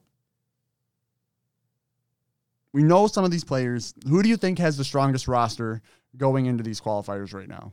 Besides, I mean, we talked is obviously a powerhouse always. so, do you want to go over? Do you want to go through tournament and league recaps first before we talk about this, or do you want to talk about it based off what we got? Because we have two qualifiers in the recaps that have happened. I'll leave it up to you. Let's just go over now. Based on based on these okay. these teams, I mean, we've we've moved from Halo 5 to Halo 3, now to Reach. Yup. A lot of a lot of changes, a lot of different different types of games. All, Yes. all Halo, right? Of course, but each game we've talked about it before, so different from each other. Yes. Um, do any of these names pop out as being maybe a Reach sleeper then, or like any powerhouses that? So I know that we know what the two qualifiers ended up in. Okay, we know that. But even taking that out of out of here, I'll say that the incognito roster with Renegade, Saiyan, Pistola, and Neptune, right? Pistola competed in Reach at the top level. We already know that. The thing that got me excited was Renegade when he said that he was looking forward to competing in Reach. You don't really hear that. Yeah, So when he said that he was getting excited for reach events if they were going to happen, that like w- when you have a person that's actually excited for that, that gave me hope for him, right? So I would expect when that roster got announced, I remember us talking like right after we saw that, and I'm like that that's that roster's stacked. So I think that roster will do well. That's one that really jumped out to me. Um, another one I would say Falling Esports because again, you had Neighbor and Hysteria competing in Reach near the top level as well. Okay. yeah. I didn't know much about Hysteria before the Twitch rivals, Yep. and yeah, he was he was doing great. He was on fire. Yep. He's a former Halo Pro. Um, so that roster looked good to me. And then I'll also say um, Unlimited Esports, Eco Penguin, Trippy, and Stellar, all fantastic uh, people as well. They've been they've been around for a while, uh, some longer than others, but like that, they're big names in there, right? Yeah, And as we've seen, even big names in Halo 5 were able to transition well into Halo 3 because while some of them may not have competed in Halo 3 when it was in its prime, they did play Halo 3 when it was out. Right? Therefore, the same Reach came out after Halo 3. Therefore, I would imagine they played Reach when it came out. So they and they've been scrimming and whatnot. So I imagine that a lot of these people are going to do just fine, even against the Tox roster.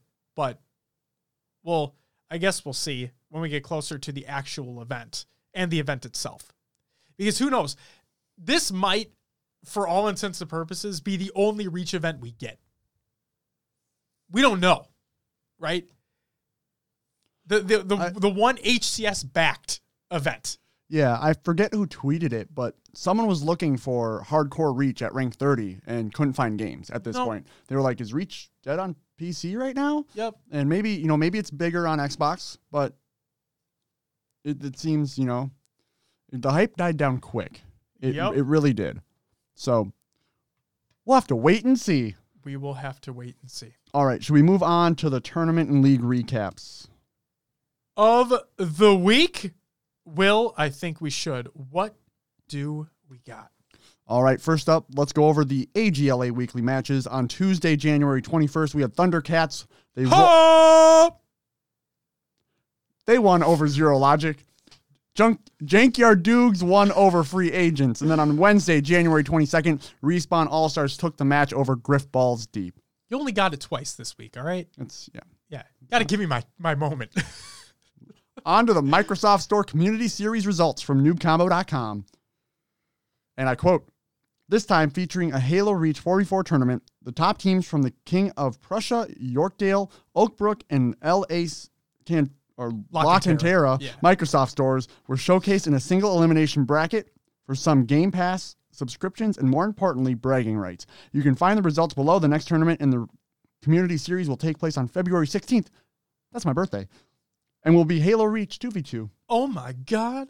So uh, in this matchup, in fourth place, it was Oakbrook. Third was Toronto. Second, King of Prussia. And first place was San Antonio, Texas. So congrats. Moving on. Next up, we have the SWAT Nation Menage SWAT results. In seventh place, we had Divine Damsel, Jazzberry, and Sniffer Pivots. In fifth through sixth, we had the first team is Darling Disaster, Pink Cat, and Seraphek. And then the second team was XOX Precious, Cardinal Redbird, and Chong JRR. In fourth, we had obviously Queen, Space Amanda, and Purely Christina. And third was Command Station, I Blood Reina, and Foxy. They took home 100 bucks. And second was Chickwin, Queen times three, and Linda DPS, 150 bucks to them. And in first place went to Veronica, Minx, and Haloette HJ. They took home 250. If you're interested in the bracket, it will be clu- included within the Google Doc of the show notes of the show. Moving on, the HCS Throwback Throwdown Throwdown. number five results. This Thank you is- for like giving me the hand wave too. Like, I, I knew you were this. gonna do it. Yes. I just like just go for it. Yes. I'll take it in stride. From noobcombo.com, and I quote from Maddie Rums Four teams of four, led by Hysteria Lethul Royal 2 and Eco, competed in a mixture of hardcore SWAT and sniper games using a keyboard and mouse only for a piece of the $10,000 prize. You can find the results below, and here they are. Fourth place went to Eco Hunter JJX in proximity with Vic Star. They took home $500. Third place, Royal 2 Gigs, Uber, Nick, and Spartan. $1,500. And second was Hy- Hysteria, Vetoed, Chematify, and Saiyan. Three grand to them. In first place, Lethul, Pripri, Prifri, Well, I think that was Kefri, wasn't it? I may have missed. I'm sorry. Kefri, Active, in Monster. Five grand to them. Josh. Now, I saw some controversy on Twitter. Oh, we're gonna be talking about that soon. You just continue. We'll get to it, I guess. Yep, we'll get All to right. it. I promise. DreamHack Anaheim qual- qualifier. yeah, yeah, that those Words, things. man. Qualifier the number one. The first one took place. We have the results for you here. Fifth through eighth. Vibin and Fivin. Incendiary, Falling Esports, and Stainers. In third and fourth, we had Mantra Esports and IDK. And second was Unlimited Esports and first Tox. What do you know? Tox taking home another W. Who knew? The qualifier number two results for DreamHack Anaheim, fifth through eighth, we had Stainers, Canned Vegetables, Scandinavian Vikings, and Falling Esports. And third and fourth, we had IDK and Unlimited Esports. And second was Incognito. And first place went to, went to Tox. So again, we see Tox dominating. Um, but Josh mentioned Incognito Esports popping up in the second qualifier. Uh, I think they're definitely a good contender. Yes. And that is actually going to do it for the tournament and league recaps of the week. Will, thank you as always for reading through those. I appreciate it greatly. Along with the names in Rostermania. Yeah, yeah. You do a phenomenal job. I appreciate that. Anytime. It's time for the HCS Pro Talk Community All Star Bracket or HBT CSB for short matchup number 12. It's our final quarterfinal results. Pistola going up against Lethul. Will, drum roll, please.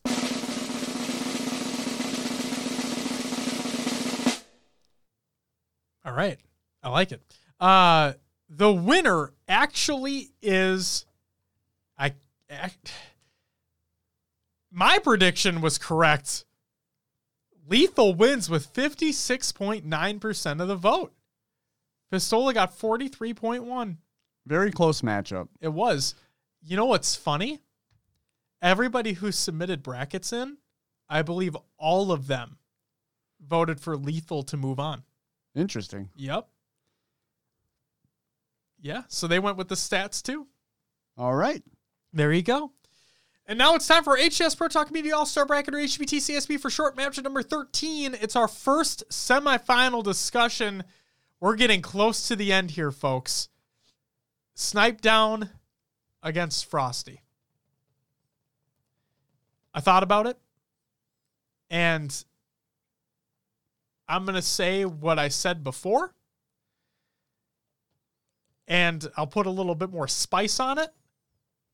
I don't think Snip3down stands a chance here. No, you don't think so. I don't. He's been with Halo for so long. Right. But has he been dominant for the past five years? I mean, he's been up there. But has he been dominant?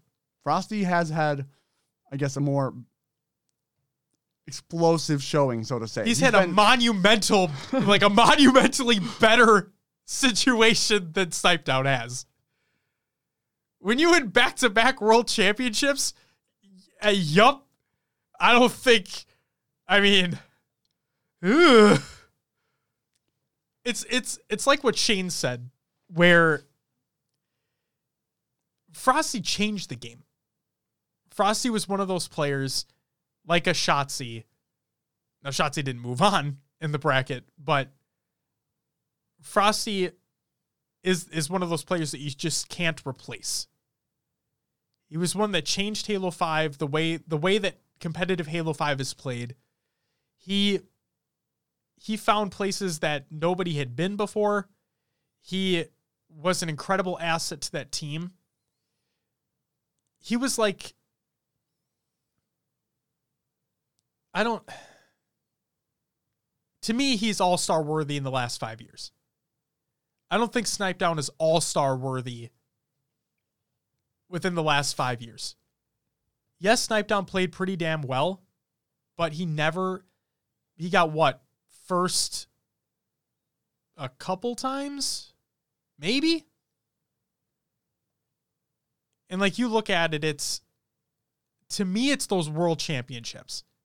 And to me, it's it's not only the world championships, but it's it's the dominant fashion in which they won them. And Frosty to me was a huge part of why they won them.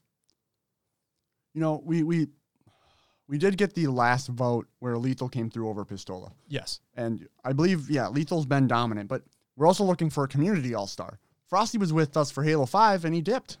That's true. But this is again within the last five years of the HCS. Right. You're, that's right. Right. And for the majority of that, it was five. Right. We had a year of H2A and then three and a half, I'd say three and a half years of five, and then maybe a half a year of the grassroots. So, yes, Frosty Frosty dipped as soon as he was able to basically compete in COD, right? It, it, when I think he obviously left for a better, Better Uh, opportunity. yeah, better opportunity. COD look- looks like it's only going to be going up. It Halo is kind of in limbo right now. You don't really know where it's going to go, and the stability is in a different franchise. It's not where this is. So, but yeah, taking that out of the conversation for a second, it's just what with from the last five years. Frosty was a dominant online player who CLG at the time saw him. They took a chance on the kid, and it paid off in massive dividends. The likes of which you just you don't see very often, if at all, right? It, he's a player that he was a player that set the standard for how competitive Halo 5 is played until the likes of Shotzzy came into the fold and shook it up again. But for the longest time there, for a big for a big stretch, it was him. It was Frosty. He was the young phenom at the time, and it was you you, just couldn't compete with him. Snip3down for for as a grizzled veteran as he is. Not only I don't think he I don't think he couldn't compete with Frosty, but he also never had that type of player on his team. In which case, you need, uh, in my mind, especially with five, you needed that type of player. And I think that's why that Splyce roster was so dominant, is because nearly, like, I think over half their roster was that type of player. Right. So, yeah, that's that's what I'll say with the Frosty v Snip3down de- debate. Okay. I mean, I'm going to take Snip3down side on this that he's been kind of a p- pillar in the Halo community. He's been there for a long time. I know we're talking about the last five years, but he's been consistent Yes. He can. He's. I feel like, sure, Frosty shook up the game, but if you put Snip3down on that team instead of Lethul or maybe Snakebite, like they could have still rolled. This could have could have maybe still steamrolled. Like I feel like he. But could Snip3down have replaced Frosty on that team? Well, Frosty changed the game. You're right, but I'm just saying, like, if you want to talk about world championships, Snip3down could have had them if he had that type of surrounding too. That's my. That's how I feel. That's not a bad point. That's not a Um, bad point at all. He very well could have. So you want to talk about stats? You co- you know, it's a team game, and that's why is. this is this is very tough discussions because it's hard to pull out points when it is such a team game about a single player. You know. Yes. Um, so Twitter, do your thing. Let us know. Vote will be posted on Wednesday of this week. Yes. Let us know who you want to move on. And we have our last semifinal match Last next semifinal? week. We're we're uh, two weeks away from the finals. We are. We're getting close. We are. We're gonna crown a champion. We will. What are we're we gonna do after? A winner. We're gonna crown a winner of the community bracket as well. Yes, it's gonna be exciting stuff. Yes. We'll see who came out on top. I'm excited, man. We're getting there. All right. All That, right. that does it for the topic. All right, Will, you ready for this? You have a new segment. Yes. What you came up with this one? Yeah, just for this week. I This isn't gonna be like a this will be like a rotating thing, you know? Maybe it'll come in, maybe it won't. Okay. Yeah. Um, please explain what this new segment is and what we're doing here. The reflection corner. So you know, remember like I forgot how many weeks ago it was, but like it was you know, I, I made the joke that I was gonna sit in a corner and yeah, I, I forgot the exact extent that I made that. Yeah, this is kind of like a uh, an extension of that, right? So there were a lot of things that took place over the last week within this community that I want to talk about. You and I on this show, get the listeners' perspective as well once we discuss this. Talk about the sources where it's coming from. It's the reflection corner. We're reflecting upon stuff that happened throughout the week. Okay. Okay. There was a lot. That's why I'm getting to this. Okay. So the first piece in the reflection corner is um the HCS throwback throwdown. I get to do it twice. I'm excited. Uh so Kinsey on Twitter put this out. Competitive Halo, another week, another $10,000. $50,000 total. Was it worth it? Thoughts. Tashi replied with, Definitely. I'm not ignorant to the fact that there are people in the community who felt neglected and that this and that's a separate issue we need to that we need to address. But this program helped curb decay post of post-launch viewership, gave Halo streamers a new platform, fostered and strengthened relationships with some big streamers and more. We also learned a lot of what uh we also learned a lot of want different maps and modes. Okay, What? typo. Yes. We also learned a lot of what different maps and modes are more entertaining for others, learned about what resources it takes to operate these, and how we can be super reactive to do stuff like this quickly. In the future, when we have a we uh, when we have a far bigger spot, spotlight with a new game, we in the community have this experience under our belts and can execute in a far better way. Cadence, formats, streamer outreach, modes, etc. Moses replied with, Kind of hard to believe it was worth it when viewership wasn't good, and the only time it was, Summit Rage quit and uninstalled in front of 25,000 people. And Tashi replied with, We said this was a new format and experiment, which means the learnings we take forward are a big part of why we did this. Of course, we would have loved people like Summit to play every week, but without the series, the over- the overall interest in viewership would have been lower. So, in this, in a different thread, Wonder Boy said this. I must admit it's frustrating to see $10,000 put into an action stack tournament for a select few when that money could have been invested into more tournaments globally. Sometimes money is earmarked for a specific purpose, but the question has to be asked why this was the preferred option. David Sandman uh, replied with, "Agreed. I can think of much better investments to put all this money towards." LOL. Wonder Boy replied with, "Realistically, it's not always it, it's not always applies to uh, Apple's." It's not always apples to apples with issues such as these funding allocations, but offering a $5,000 purse as a prize pool to tournament organizers in lesser regions, AU Halo, Insomnia, Europa Halo to name a few, for the sake of having scene simmer until infinite seems more logical. And Europa Halo replied with, if we had half of that 5K, like that would easily do us 12 months. European Halo would like some money to sweeten the pot, and you would get uh, and you would get good turnouts. Insomnia partnership with Europa is what we want is where uh, we would want to be. So you were talking about how there was a little controversy with the throwback throwdown tournaments. Yes, I imagine this is what it was. exactly what I was 'Kay. getting at. Yep. Uh so to be completely honest with you, I didn't even think about that. As I was so naive that it's really true that these grassroots tournament organizers feel like they're getting nothing. I feel like they're getting nothing. Have they have they been ever been given prize pool money? I'm not sure on that. I mean, obviously the big ones have Sure. the DreamHacks, the Right. But Europa Halo is a grassroots partner. GT Halo is a grassroots partner. Right? I think there's another one, perhaps. Maybe that's it. But I don't think they've gotten money for prize pools. I also don't think they got equipment. Wasn't that the whole point? I know at least equipment was. Was it? I believe it was. I believe it was mentioned. Okay. Um, but yes, I I get that. You know, after reading what Tashi had said, that it's kind of uh, R and D money, research and development, Sure. not actual grassroots money. Right. So where's the grassroots money? Or is there? Right. Or is that's like I I get what they're trying to do, right? The, Itachi said it himself.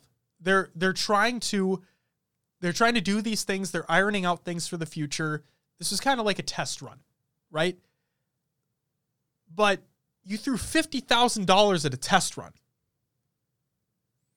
Yeah. What are you doing for? Uh, I get it. The community wants to know what are you doing for the The people who who- are already there. Right. That's it. The people who are already there. The people who are spending their times and their livelihoods making content for your game.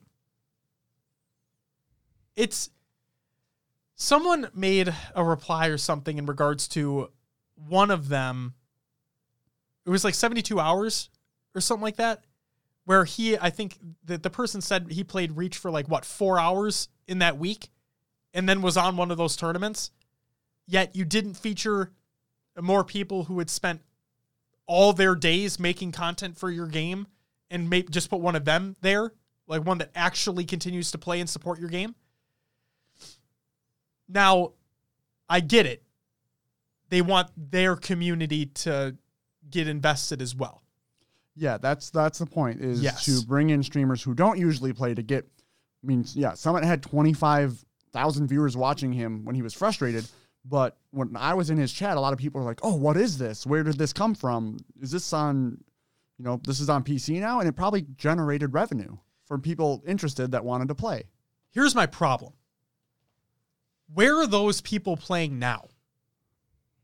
They're not. It's what we we literally talked about this before. We said I'm I'm pretty fucking sure we said on this show that once the initial hype dies down,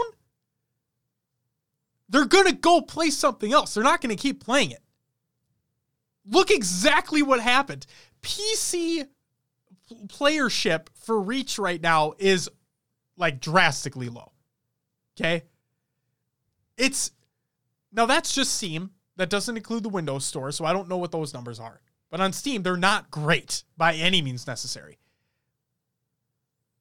Was it worth it for if they were going for more eyes on it, if they were going for trying to put it in front of more people, right?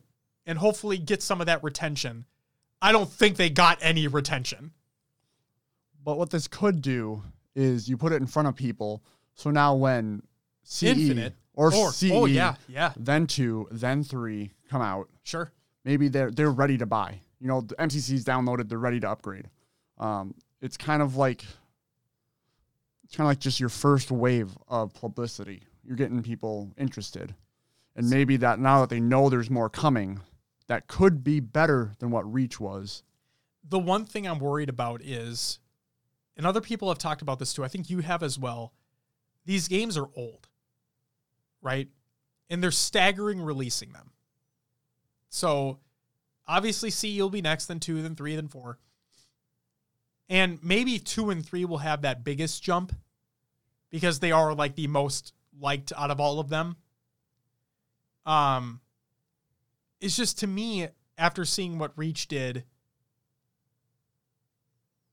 I think we're gonna have these instances over and over again until Infinite releases where a week to a month this is going to be the most hype shit ever.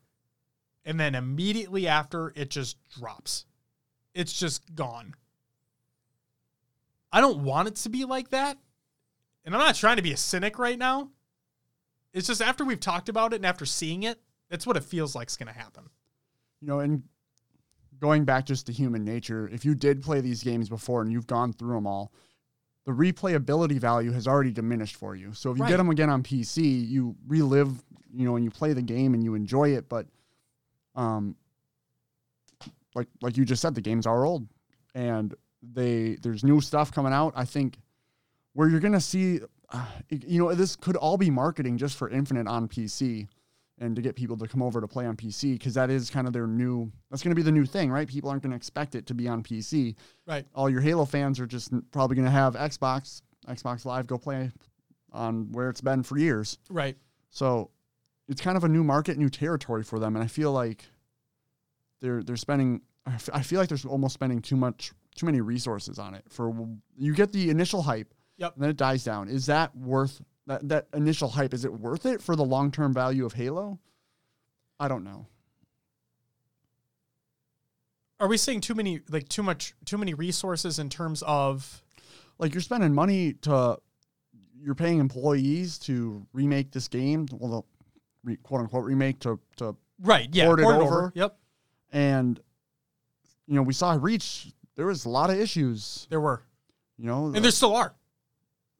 Um and you know, it's the way these games were built that are causing issues on PC now Right. one and two had a PC release Yes. you know two Vista whatever Yep. um You're right. if you want to count that. But it's if if they worked on PC flawlessly, you might have saw more retention. Yes. I agree. Again, going back to the releases of Halo, Reach wasn't the most popular. So it you're, it's tough. It's tough to say. We need to see I need to see more at this point. Right. People complain about matchmaking times right now and not being able to find games. I think that will get better. Obviously, like once all of the games are out. Yeah, if you think about it, people can search for multiple games at once. Right. Now let me let me dial it back a second because when I mean that it'll be easier to find matches, I think it'll be easier to find matches if you're searching for everything. Correct. right? If you're still searching for hardcore reach, good luck to you. Guaranteed not going to find anything. Most of your population is probably going to be on two and three. Yes. from what we've seen from playing MCC on Xbox. Yes, absolutely. Um, now I'm going to be in four. So uh, if you want to catch me on that, and I'm just kidding. Um, but yeah. Okay, so that's that was the throwback throwdown information in the reflection corner. The next piece we got the state of competitive Halo. So Moses put out another tweet, and, th- and this is what it states. There's at least 15 plus better esports to invest your money in, and people still think big organizations are going to return for Infinite. Nothing will change until we do. And then like a a, a like a uh, fingers crossed emoji, right? So Tashi replied with, "We actually have a lot of strong interest right now from big orgs and HCS for Infinite, with more reaching out. We obviously have a lot of work left to do and want to create an ecosystem where teams will find long term success, but we're in far better shape than Halo 5 at the moment. Moses states, Sounds awesome, but I'll believe it when I see it. If viewership isn't good, then they won't be interested. Tashi replies with, That's fair. I mean, I can't really show you my email inbox or invite you to the meetings, haha. Regarding viewership, we understand that and have upfront uh, conversations with teams about why they decide to stay in some of the games and why they decide to leave others, including Halo. Moses replied with, Just hard to fathom why an org would seriously be interested when there's literally a dozen safer, more proven options. Uh, revenue share, perhaps? Even that, then, even then, that won't matter if viewership is low, hoping for the best. And Tashi finally replied with, we have taken a proactive and open approach to really understanding why orgs make the decisions they do and what their goals are for the better part of the last two years. The answers we have gotten are super uh, diverse and they can shift and change too. And then Moses put out um, another tweet, and this was today, as a matter of fact, on Monday. And it states reason number uh, 57,362 why Halo Esports is in horrible shape. Little Timmy and Jimmy at the local Microsoft store LAN get better support and promotion than our mainline professionals who are playing for thousands of dollars. And the context of the little Timmy and Jimmy is there was a photo that he posted of a side by side comparison of the Halo Twitter account and the HCS Twitter account. The Halo Twitter account has a boatload more followers than the HCS Twitter account. And it was the Halo Twitter uh, account that posted a promotional tweet for the Microsoft Store LAN. And there really doesn't get much of the big tournament support or other smaller community tournament support on the main Halo Twitter, so on and so forth. So, Pistola, one of the most positive people in this community, or just period, who we've talked about multiple times, he put out a tweet and states, Unfortunately, I've lost hope. Until actions prove otherwise, I maintain my position. That's really unfortunate to me. You have Pistola who is upset that HCS is the Halo Esports is in the state that it's in right now. It's it's simply not good. Straight up. So I get that there's a lot of stuff happening behind the scenes that we just don't know about. And from the words that we've seen, a lot of it looks on the up and up, a lot of it looks good. Right? But those are just words. And a lot of the stuff that's being talked about, we haven't seen anything. Now,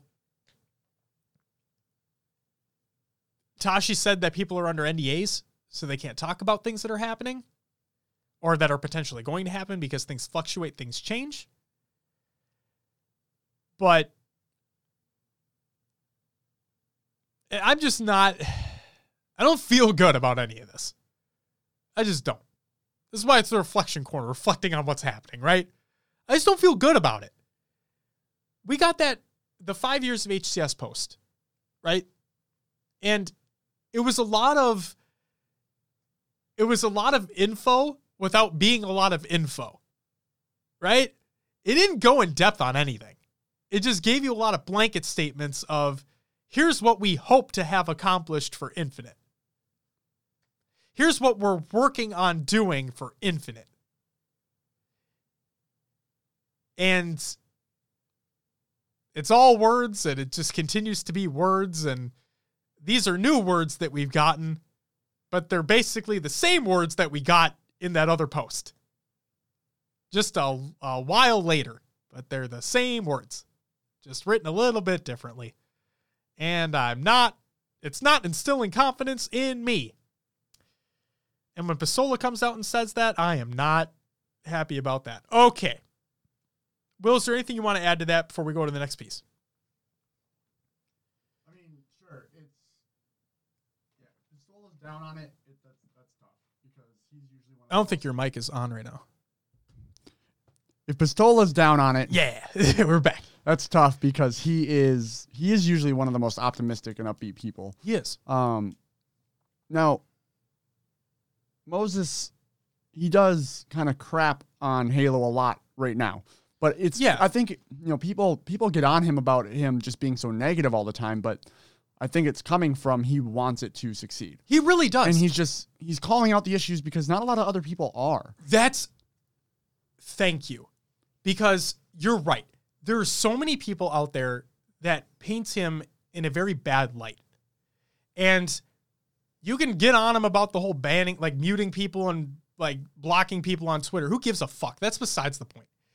The fact of the matter is, he speaks facts. You, you know the you know those gifs or those those memes of the hard to swallow pills Yeah. right? That's what he's dishing out basically every day. He, this is the beautiful part about him. He is the one that's going and looking through statistics, looking through viewership numbers, looking through playership numbers, right? Who else is doing that? I don't see anybody else talking about it. He is giving people an opportunity to speak up. And a lot of, yes, a, a lot of it can be looked at as complaining right? But, and Pistola said this too. If you don't complain about something, how is it going to change? It's just not going to. If you if they think they're doing a great job and knowing no one's telling them otherwise and they're going to keep thinking they're doing a great job and keep doing what they're doing. Like Apex Legends.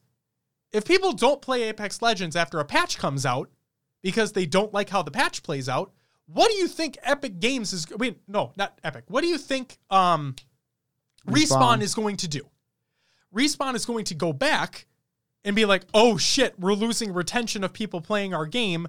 Oh, it had to do with something we released in this patch. Let's do something else or revert that change to get the player retention back." They wouldn't know unless the people playing their game told them. Here's the problem, folks. People aren't playing Halo very often anymore.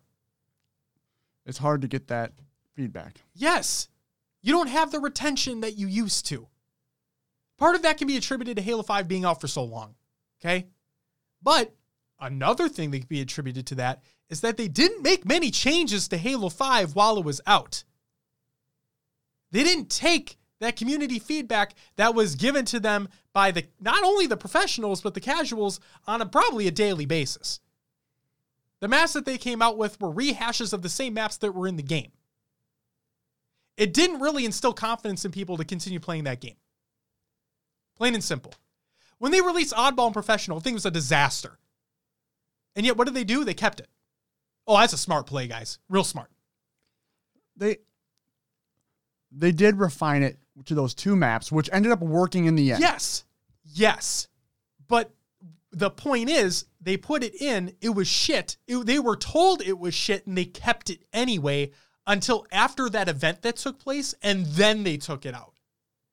They just yeah, they took it out and then they changed it. And no, I don't think they ever got rid of it. They just changed the maps, right? No, they, they tweaked the settings too, if I'm Okay, not yeah, right, mistaken. right, but right. but they did they had it in an event and then they're like, "Oh, okay."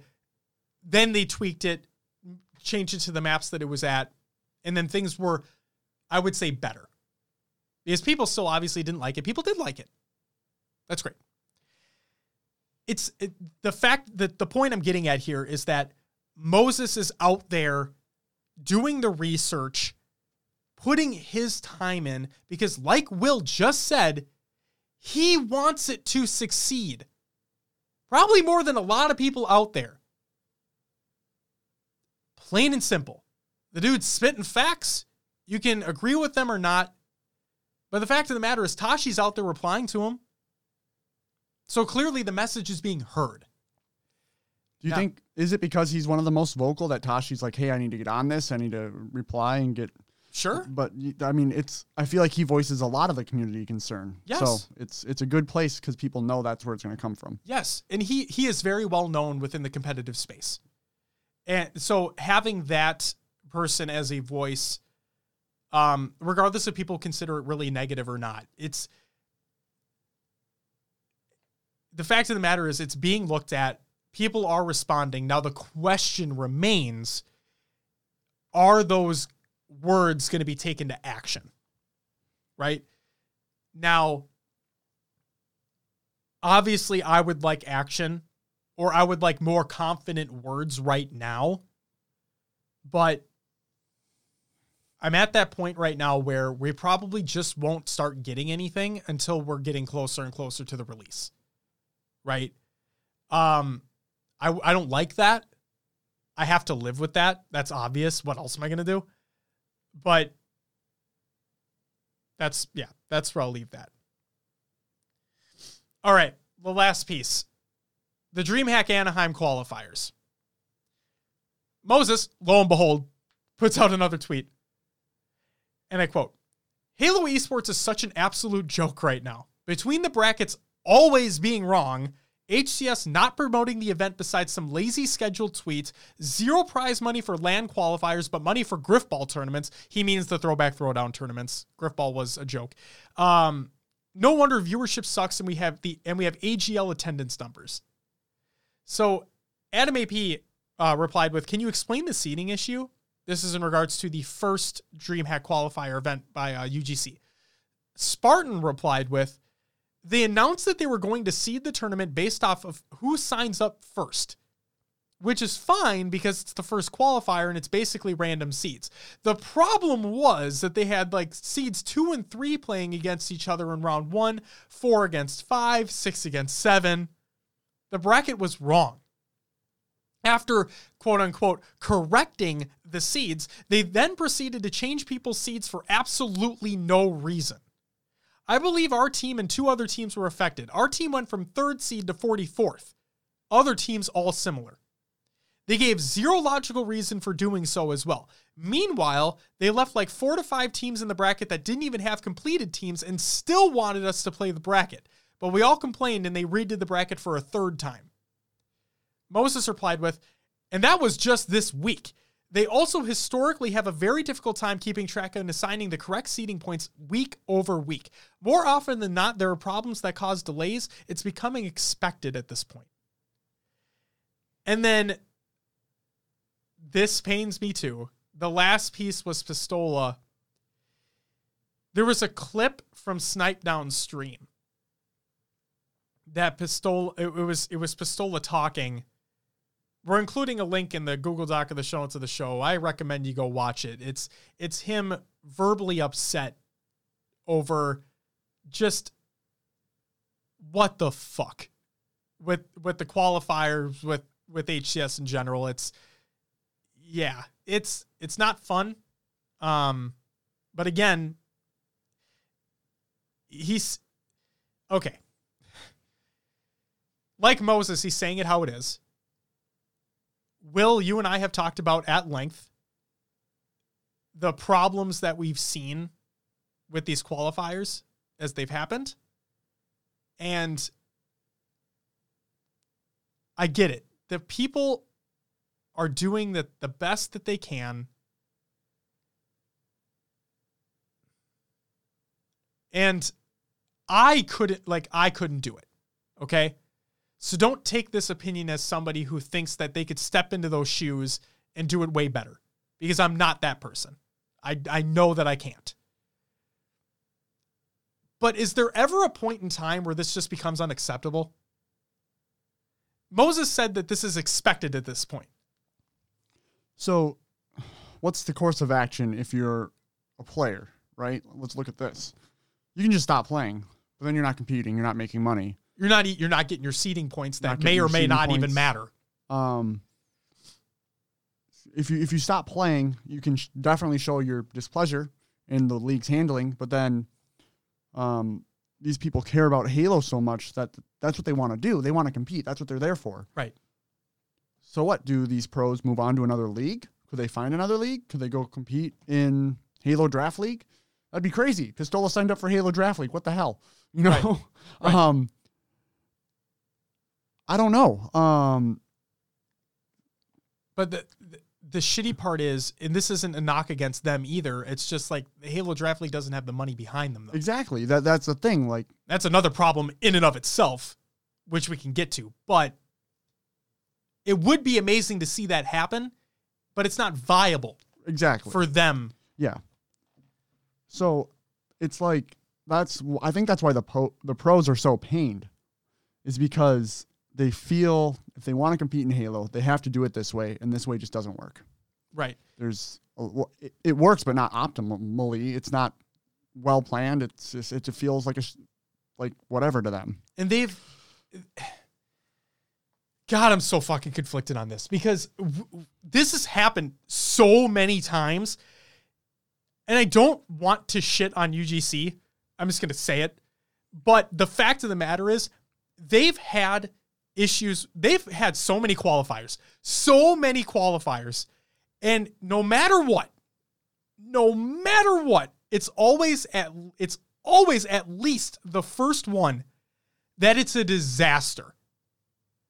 Like I don't think it's ever been a situation for the first qualifier that they've ran has been solid. And you go in their Discord and it's they're told about it. That's for sure. But my problem then is like Spartan was talking about in his replies, it's like they listened, but they didn't do anything about it. They just did it. To me, to me, it's like they applied band-aid fixes. And they continually apply band-aid fixes. Well, guess what? Band-aids wear down. Band-aids can fall off. At this point, we need stitches. Yes. I need fucking concrete fixes in place. All right? I want potholes fucking filled. That's what I want. I don't need more potholes forming. This, and again, this isn't coming from somebody who thinks they can do it better because I know I can't. It's the fact it was the same thing we're talking about like with Moses. We just want the best for Halo. That's all we've ever wanted. Yes. And it, it's when things aren't run smoothly, it's it's hard. It's And the other problem is is that UGC is one of the people that are still in it, you know, because they love Halo as well, and they're they, like for they're probably busting their asses off. Can't fault them for that. But when you have the same problems for every fucking first qualifier that you have, I'm swearing a lot. I apologize. It's just the way I am. But like I asked, when does it become a point where it's unacceptable to keep doing this over and over and over again? Is UGC literally the only TO out there that can run fucking qualifiers? Are they the only one? can't be. Give me another one, please. This. okay. Deep breaths. Deep right, breaths. right. Ranty Josh like really came out there hard. Are you okay? I I'm good. ask. No, Okay. I'm good. It's just I, you know, we're passionate about this. We obviously want Halo to, to, to succeed more than anything. I would love, just like Snakebite said, just like we were talking about, we would love for Halo to have a bigger, like a, as big as, if not a bigger stage than the CDL, right?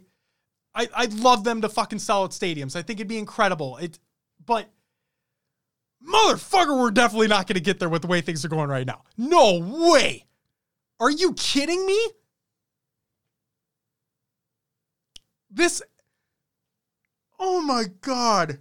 We're playing. Will. DreamHack Anaheim is going to be a mouse and keyboard event with controller as well. It's going to be both, Will. It's not balanced. Still. And you talk about technical difficulties. Now you're adding another input. You're I gonna have can't believe this. players sitting. It, I, it, it's Like, tough. It's tough to swallow. It's a hard pill to swallow coming is. from them. It is. They're they're giving us the hard pills. now. They are It's in the worst ways. But like obviously we we would love we would love more than anything for the DreamHack Anaheim stream to come on and there to be no issues whatsoever, right? And everybody's having the best time that they can possibly have. And for all we know, that very well could be exactly what happens. But when history repeats itself and keeps repeating itself, Which it is. it's you, you how when do you when do you just turn around and believe okay things are going to be good this time you know um, i get i get where you're coming from it is frustrating all we can do is try to either work around it or accept it that's that's the options right and I'm at the point of ex- like I don't want to accept it, but you and I both know when we turn on that DreamHack stream, it's going to be the the break screens are going to be just a background of DreamHack, and that's it. Well, I mean, we they're going to be 10 to 15 minutes at a time, if not more. yeah. Like we know that. That's how sad that is. We know that UGC is going to have problems with qualifiers because they always do. That's a problem. When you're trying to uplift an esport, yes. It's just like uh, like Moses was saying, no community tournament organizer is getting any or like there I've seen maybe a couple like honestly like two where community tournament organizers are getting promoted on HCS's Twitter account. Right? Like you don't see I you rarely see it. Like this is why we this is why we shout out uh Noob Combo. This is why we shout out Maddie, right? This is why we shout out Moses. This is why we shout out Europa Halo, GT Halo, uh, all the community tournament organi- organizers out there and the outlets to find them because you don't have official support. There Okay. 2021 could be huge for grassroots. But you introduced it last year. What's come of it? Besides DreamHack. And besides what? UGC's Halo Classic?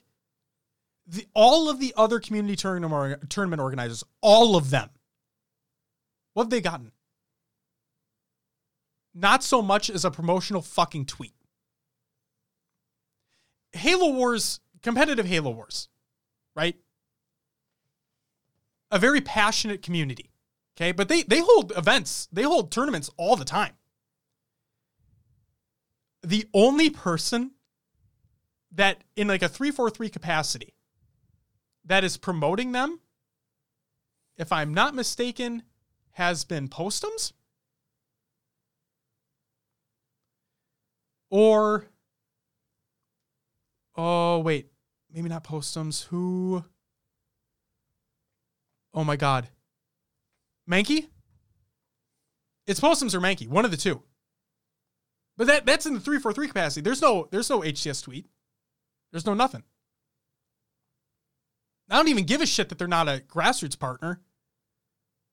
It's a competitive side of your community for a game that's under your that's under your brand. Why not show them just a little bit of love? Penn Halo's throwing weekly tournaments out there. Why not throw them some love? Why does it only have to be the Microsoft Store events? Because it's Microsoft? Who gives a fuck?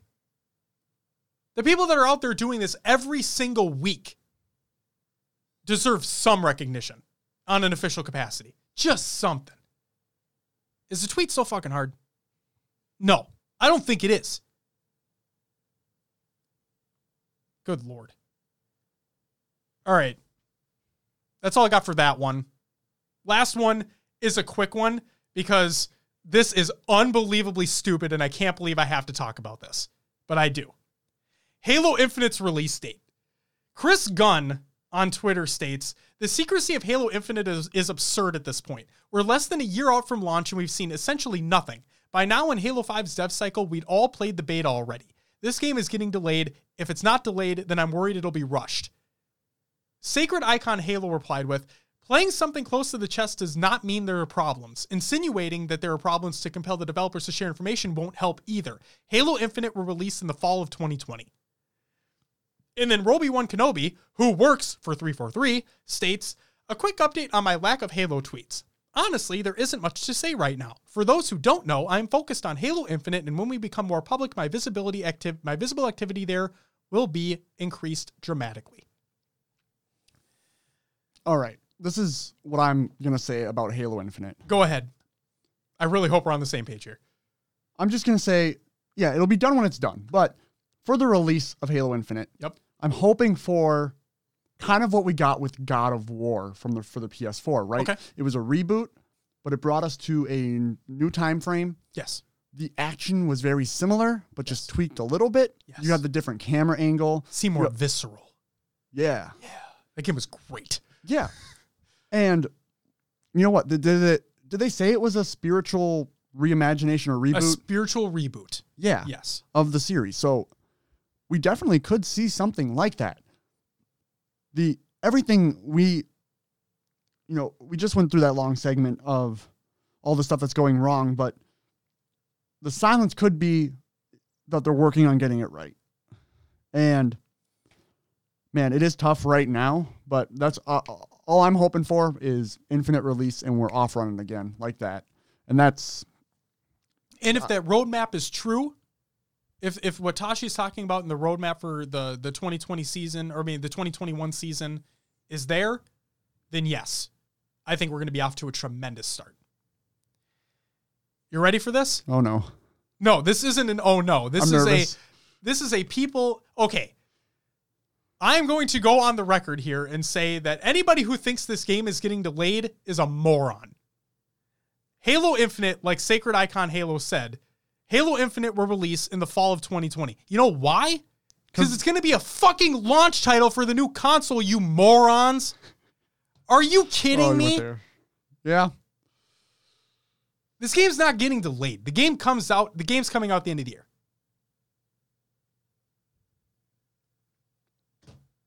Mic drop.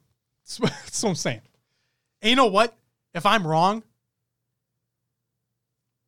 fuck it, I'm wrong. then I'm the moron. It wouldn't be the first time. Sure as hell won't be the last time. this game's coming out at the end of the year. This It has like- to. It does. That's the thing. It does. There's. Well, he says it will be delayed or rushed. Now, I don't think it'll even be rushed. how long? uh, They've probably been working on this longer than we've known. Right. They've been working on it for years, people. That's how game dev works. Now, I did see some replies that said, well, look at Apex Legends. They just released it. Now, that's a little bit different here. Titanfall 2 came out a long time ago in terms of like games releasing, right? Titanfall 2 was out a long time ago. Now, yes, Respawn were working on Star Wars Jedi Fallen Order, but I imagine that was a different team, like a different subsection of Respawn, right? So, them basically just ghost releasing Apex Legends, it's a different model, okay? It's it's not a paid game. They can release content patches as things go on. It's a battle royale. You've seen it multiple times with Fortnite and so on and so forth, right? Okay. So I don't think that's a good like apples to apples comparison here. But there have been other games, other AAA games that have had um lengthy development cycles, promotion really early before launch. Okay? Like months just before the launch. Some of them have worked better than others. But we've seen them work. I highly believe that Halo Infinite will release in the fall of 2020 for the fact that the Xbox Series X releases in the fall of 2020. It'll be a launch title for the console. You know, and the, he mentioned a beta in that tweet. I'm honestly thinking at this point, if they had one, they might just be saving it for E3. Not We're- every we're- Halo had a beta. We're yeah, that's true. We are um we're close to E3. Yep. Um, that could be the hey, here's the console, here's the game. By the way, playable tonight. Go download Halo Infinite Beta, limited multiplayer access. Exactly. And at the same time, like it, Chris talks about, um, we're less than a year out from launch. We're a little less than a year out from launch. We're like probably eight nine months away, Yes, maybe ten. exactly. This game's coming. uh, In my mind, I believe this game's coming out in November because I believe the console release in November. That's what I think. Holiday season. That's the point, right? So we have nearly a year until release. E3 is midway through the year. So, like you said, they come out on E3, they show a good chunk of it. That's what they open the show with. Microsoft has said multiple times, Phil Spencer said multiple times, the E3 is going to be huge for them. Halo 343 have said multiple times that this year's E3 is going to be big for them. So they already have something in the works. For those who don't know, E3 planning happens well in advance. Just a heads up. So, oh my God. People, there's so much clickbait out there. Just shit put out there to get a rise out of people. You know? It's like, come on. Use your heads. Read into things a little bit further. Don't take things for face value. That's all I ask. It's like the Call of Duty League and the Armory's underground like facility. Okay? The people who think that that fucker wasn't going to be heated, It's heated year round. I could have told you that. If you if you park, you can park there to go to a Vikings game because the U.S. Bank Stadium's right around the corner. It's heated year round. It's not like an open parking garage with open windows and whatnot. see, people see a picture on Twitter and they just completely jump to conclusions. Here's an idea, guys. Think. It's a crazy concept. and if you can't think, Google. It's- I mean, and if you can't Google, then shut the fuck up and leave because I don't need to see your remark. I don't need to see your comments. Oh, Good lord. God. guys, you made Josh angry. He's over not, here. not our normal listeners. Our normal listeners did not make me angry. It's just these stupid people out there that just come up with dumb remarks. I can see the flame starting to um, appear behind his The head. JK fire. You, you went there, man. I need to get the fuck out of here. right. Um, Will, Are you done reflecting? like it's been an hour of you reflecting. this has been the Reflection Corner. You, you took up more than a corner. It took up a space, you know, just back there. Yeah. Um, don't worry, it was heated though, like the garage. All right, Will, it's time for some regular news.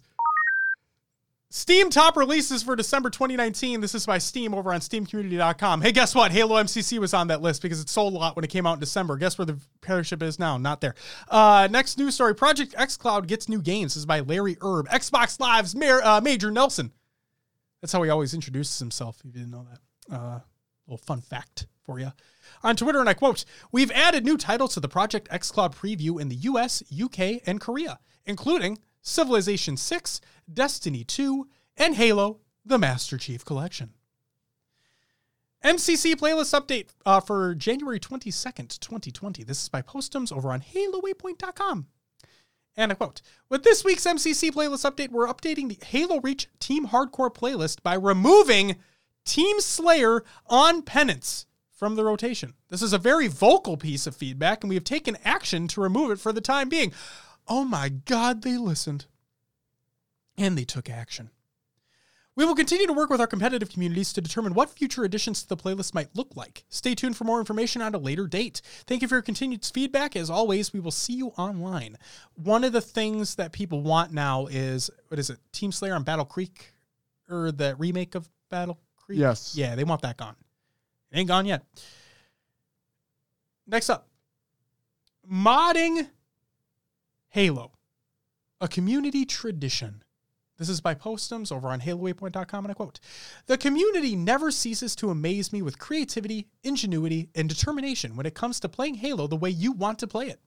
With Halo making a resurgence on PC with the release of Halo Reach, modded content is coming out so fast, it's honestly hard to keep pace with what to showcase. Today, we're going to reflect on the past, check out the content, uh, check out the current landscape of modding, and glimpse at what both the community as well as the studio plans for the future. Although there are many modders out there working on creative projects for Halo, we can't focus on everyone and everything in one blog. So instead, I've picked examples from a few people for this future. For this feature. If you have favorite modders or mods, please let me know and perhaps we can spotlight them in a future article. So, we included the article in the Google Doc of the show of the show. It's a long one. So, if you're interested, go ahead and check that out. Check out all the information on modding and uh, what they plan to do in the future. And yeah, shout out to all of the modders out there. That's what I'm going to say. Because you guys also help keep this community alive in some of the best ways possible. Also, shout out to all the forgers out there. The maps and stuff that you guys create is unbelievable. Shout out to every single one of you. You deserve it. Trying to get back on the positivity train here. All right, final piece of news Halo community update by. Unyshek. Thanks, Will. Halo 5 Guardians. Well, this is this isn't the only piece in the article, but this is the main piece we're going to talk about. You can go ahead and check out the uh, rest of the article in the Google Doc or the show notes of the show. But for Halo 5 Guardians, the upcoming calendar. January 23rd, Rock and Rail rotates in for Shotty Snipers. On the 30th, we have CE Anniversary Throwback rotate, rotates in for Rock and Rail. And then Warzone Turbo goes live for the weekend. February 3rd, Double XP in doubles all month. And February 6th, Mythic Rumble replaces default free for all in February. And Roaming King rotates in for CE Anniversary Throwback. On February 13th, we have Community Slayer rotates in for Roaming King, and Warzone Assault goes live for the weekend. February 20th, Griffball rotates in for Community Slayer. On the 27th, we have Action Sack rotating in for Griffball and Warzone Turbo going live for the weekend. And on March 5th, Spring 2020 arena season begins and Halo 3 Classic Throwback rotates into ranked for March. Here's a little blurb for you. As we look to evolve our support of Halo 5 this year, the team will also need to continue investigating ways to consolidate playlists. In February, this means we'll be converting the existing free for all playlist slot into our ranked rotational slot, which will start by featuring Mythic Rumble. After the positive reception of Mythic Arena, we're hoping that this new five player free for all variant will be able to scratch that itch while also providing a fun and new competitive experience for you to sink your teeth into. So there you go. Cool. Will, that's it for the regular news. And now it's time for Will's Adventures within the Lovers. Will, what'd you play this week? Well, after the event this weekend, I had to play some Call of Duty. You how, don't say. How could I not? Um, I was running M4 before, so I was an AR player. I pimped out my sub loadout. Oh, are you now I, a flex player? I was running some machine guns to get used to it. I like it a lot. Is it a lot um, more fast paced? It's a lot more fast paced. I'm getting used to that fast movement, sliding around, jumping when you're shooting. Um, also, I found out if you switch the magazine to the nine millimeter rounds, you get more range and more damage.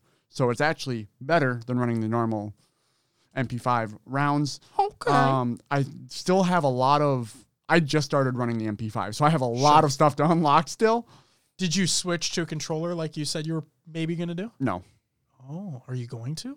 No, I like the keyboard and mouse too much. Oh shit! I would, I, I, so I contacted my friend Joey, which I've talked about before on the show. Yes. I was like, dude, we should get a team together, and he's like, I don't want to play on a controller. I'm like, well, damn it, I'm not going to play on controller then either. So, so you guys going to form a team now with keyboard and mouse? You can't. The all the the PS4 oh. stuff, it's all PS4 Pros. You got to play with controllers.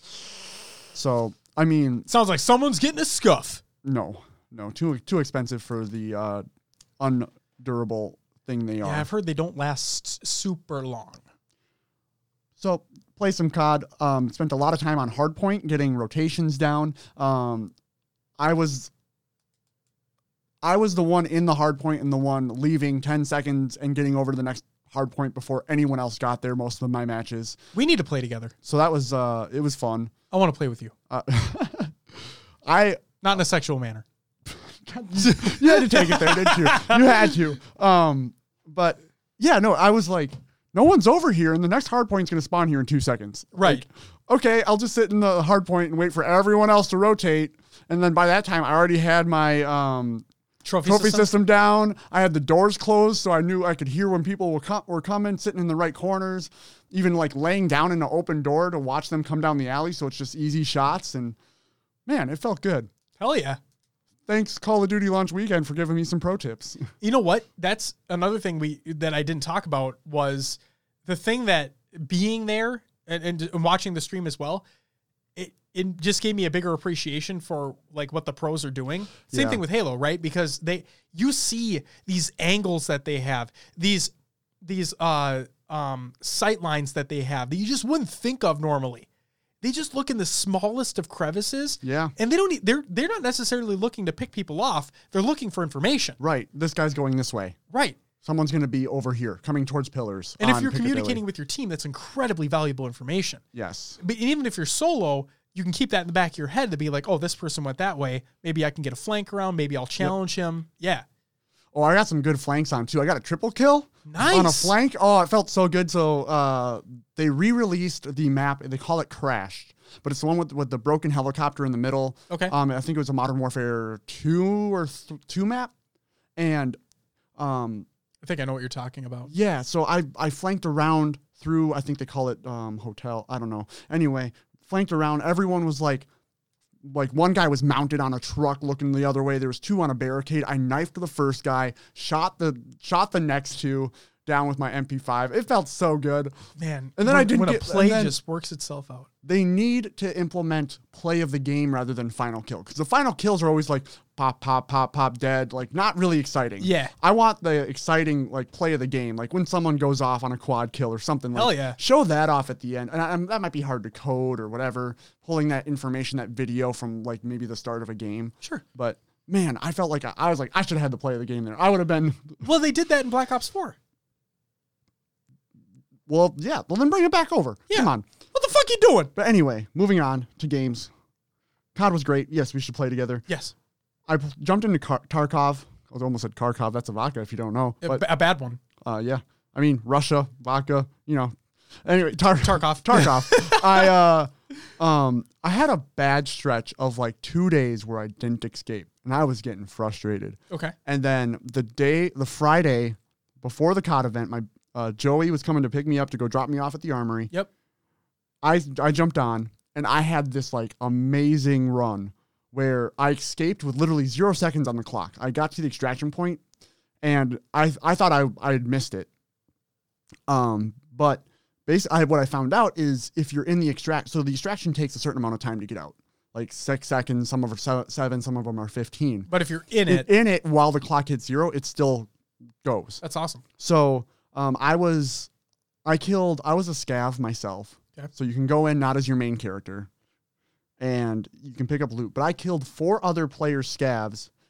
Um, there was a point where I was bleeding out, and I was just trying to get to an extract, and I had come across a body I'd killed before, but didn't loot because there was someone else in the area. So I had Sure. to quick move to take on that other action. And luckily, they had two bandages and some some what's called cheese. It's like AI one or whatever, but it's healing item. Okay. So I bandaged myself up, healed myself up, and then I just sprinted to the the extraction point and got out. And it was like it felt so good. I picked up like three or four guns off the off the ground that I carried out with me, and That's awesome. yeah, it just felt good. Um, Sometimes you just need a, a day break, you know? Come Yeah. in hot the next one. Yeah, exactly. So that was exciting. And then I played some Halo 5, jumping in more SWAT. I talked about it in our Discord where um, I got up to Diamond and then I started man- matching Champs and Onyx, which didn't go well for me because Yeah. that was a big jump in skill gap that I Yup. wasn't prepared for. They probably had spawns locked down too, didn't they? Oh yeah, there was there was a map. Um, so the map I played with, uh, I got in a game with It's Prof and Nap Times on my team, That's good. which was good. Yes, they're good. besides the point where I was locked in spawn, where I had like six or seven deaths in a row, where I was literally spawning and shot. Yep. Spawned, shot. Yep. Couldn't move. Happened to me on Plaza. I was on um, what the fuck, stasis. That damn map. Yup. Stasis sucks. So does Torque. so I meant I messaged nap times after the game, and I'm like, I'm so sorry, man. I went like six and fourteen. Sure. Like what? You know, I tried. I tr- Dude, it, when you get locked in there though, that it's so hard. Yep. So uh, I, I they were so uh its prof was a onyx and nap times was champ so i think they were trying to get prof to champ Sure. Because he deserves to be there he's a swat staple Oh yeah. um They play all the time. but yeah man it felt bad i enjoyed don't. playing um i've hit some crazy stuff like just a flick shot for and swat and I'm, I'm like oh my god i hit that yep, and it feels great. But yeah, I gotta keep playing. I gotta I gotta get my skill level up because I enjoy SWAT a lot on Halo Five. I do enjoy SWATnums. I'm okay with the H1 pistol. The H2 BR's okay. That's just OP is what that is. The H5 BR's like eh. And then Yeah. my my least favorite DMR. is the DMR. Yep. Just doesn't it doesn't feel good. DMR and H1 pistol for me are the are the two worst in my opinion. I've gotten used to the H1 pistol. I just feel I can't.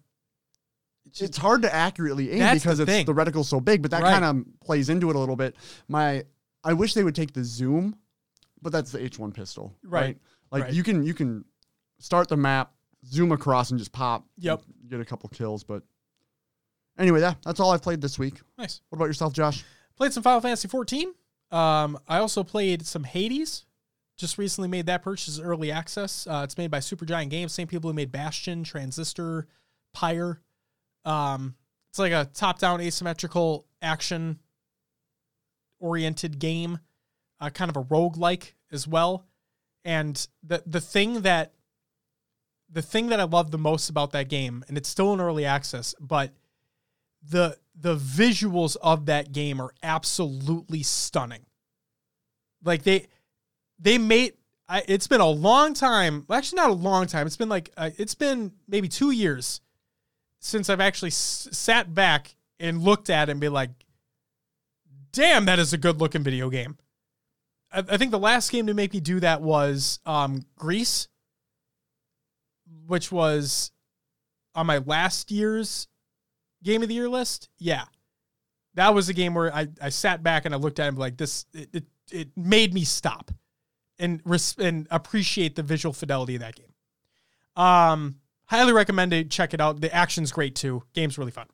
Uh, played some Halo MCC. I played on PC. I just played a couple Slayer matches. Still fun. Um, I was able to find game after a little bit of time. I was just searching social though because they they put the uh, the DMR starts for like there was a new ranked playlist for um it wasn't hardcore though. So it was just yeah, it was just a ranked DMR style playlist. So I was kind of into that. I don't like Bloom, but that is what it is, whatever. And then I also play Call of Duty Modern Warfare. Who knew, right? Woo.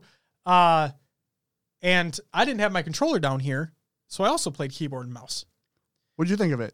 First game I did not do well, but I'm going to attribute that to one individual on the other team who had a gold sniper rifle.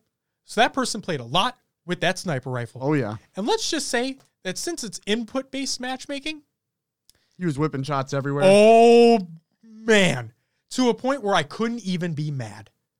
I was in See- awe. I still get matched with PS4 and Xbox on controller. Do you? Yeah, all the time. Huh. Maybe they changed that then. But he was know, definitely keyboard and mouse. There might be a setting Oh, that there you could might be. that you could be locked. I can look into that. Uh, but no, he, this, I mean, m- man or woman, I don't know. This person, like, so I would shoot this person a couple times, and then this person would just whip and dome me, right? And I would look at it and be like, I can't, I can't be mad at that. That person's just that much better. And then I would watch the kill cam. And let's just say this person didn't kill me first this person was on a spree already. And like it, it just happened to get me as well. And I was like, oh my God, I'm not, I shouldn't be here. The second game I did a lot better. But as soon as I was away from that person. Did you enjoy the keyboard and mouse? yeah, I thought it was fine. It's just I if if I get uh, a couple key rebindings, then everything will be Gucci. All right. No, I think it plays perfectly fine. It's just I am more comfortable on a controller, but like with Overwatch and whatnot, obviously I play p- keyboard and mouse. Like absolutely, Counter Strike keyboard and mouse, but just preference controller. No, I thought it played very well. Uh, that's what I played. That's it. All right. It's time for some shout outs. Yeah. Do you want to do? I- do you want to do a drum roll for that? Did you forget what I- soundbite it is? We in there. I need to label these things. You do. And that was good though, you know, because it, this nice little anticipation lead up to the shout outs there.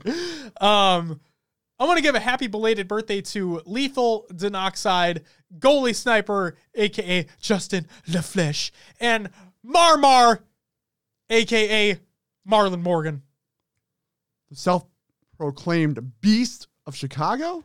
Beast Yeah. of Chicago. Yes, indeed. Shout outs to you guys. Hope you all had a fantastic birthday.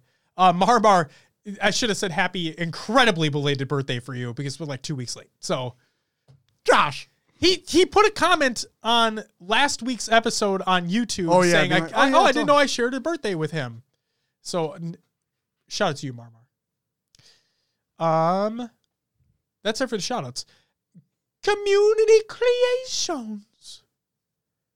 Hey, Will, have you heard of a thing that used to be on Mondays, where we wish it was still on Mondays, but it's on Saturdays now. If you go on Reddit, you heard of that website, right? Yeah. Okay. So if you go on Reddit and you go to the subreddit r r slash Halo on on Saturdays, not Mondays, on Saturdays, they have these things called memes. Do you know what memes are, Will? Maybe. Well, they're there. That I, I don't know how to how how do you what's the definition of a meme? Now it's just like a funny caption picture, a funny picture. Okay. That's really what it is. Okay. Usually edited, not not original. Things are put in there. If you're looking for meme content throughout the week, there is a r slash Halo memes. Go check it out Why the fuck didn't you send that to me? because I wanted to surprise you. Well, thanks a lot, Will. Okay. That'll be in the show notes as well. Because we're gonna shout that out every week now. I gotta verify that's the uh, I hope that's what it is. but I think it's out there. I really do. I think it's out there. All right, sweet. Uh, Clips of the Week number 38 by High Tech Redneck over on YouTube. Check it out.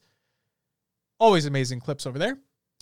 Halo 5 Retrospect, Episode 1, where weapon were weapon pads a good idea? This is by Vetoed. Brand new series. Checking out some Halo 5 content. Kind of having a little bit more of a, an appreciation for the video game after taking a little bit of a break. Gotta check it out. And then finally, Duststorm working on a bot. This is by Duststorm over on Twitter, and I quote As part of the Halo Hub, I've been developing a bot that aims to bring together a bunch of social media platforms and empower that community to share content. In the coming months, my goal is to turn that project into a free resource for the Halo community. Coming soon at VirgilBot. That is VRGL underscore bot. It's a Twitter handle. Check it out. It's pretty fucking awesome. Shout out to you, Dust. Will, what the hell were you laughing about? I found the Halo memes. So it is one. R slash Halo memes. Yes. All right. Send it to Some- me. We'll put it in the show notes. Good stuff on there. Hell yeah. Get your meme fix like Will said all week long. Not just on Saturdays, but you can get them on Monday. They do. I mean, I guess you would have Meme Monday on, Memes on Monday. because they're on Monday, Tuesday, Wednesday, Thursday, Friday, Saturday, and Sunday. and Monday. All right. All right, man. Will, that's it for the community creation. Super Bowl predictions. Who do you got? Chiefs. You think so? Yep. What do you think the score will be? Can you give me a score? 35 28. 35 28. No, 27. 38 35 47 35. 23. 35 27. 35 27 Chiefs. Yeah, that's three touchdowns and two field goals for the Niners. And then that is More touchdowns for the Chiefs. five touchdowns for the Chiefs. They got the offensive power. You don't think they get field goals? No. You think they just, just straight up end zones every time? Yep. God, you sound confident in this right now. All right. Who you got? I don't know. Oh. I'm just kidding. I got I got to give an answer. Um. Okay, I'm gonna give a heart versus mind predictions. Okay. Sure, but you got to choose one in the end. Fuck. Okay. So my heart prediction is Chiefs. My mind prediction is 49ers because I think the 49ers have a much more dominant defense, but the Chiefs have Mahomes. And that can be a very pivotal factor in that game. Also, have you seen how fast Tyreek Hill can run? He's pretty goddamn fast. Didn't there was like a there was a little um there's like a picture of the three of them of like uh what was it Tyreek Hill, um Sammy Watkins and who's the other one? I don't remember. I didn't see the picture. Okay, either way, three star players on the Chiefs offensive um yeah. And like they had all incredible running speeds. Like unbelievable. So they can run the goddamn ball. But the question is can they run it as good if not better than San Francisco can? I think San Francisco has a better O-line than the Chiefs do because if you see Mahomes does have to scramble a decent amount of the time.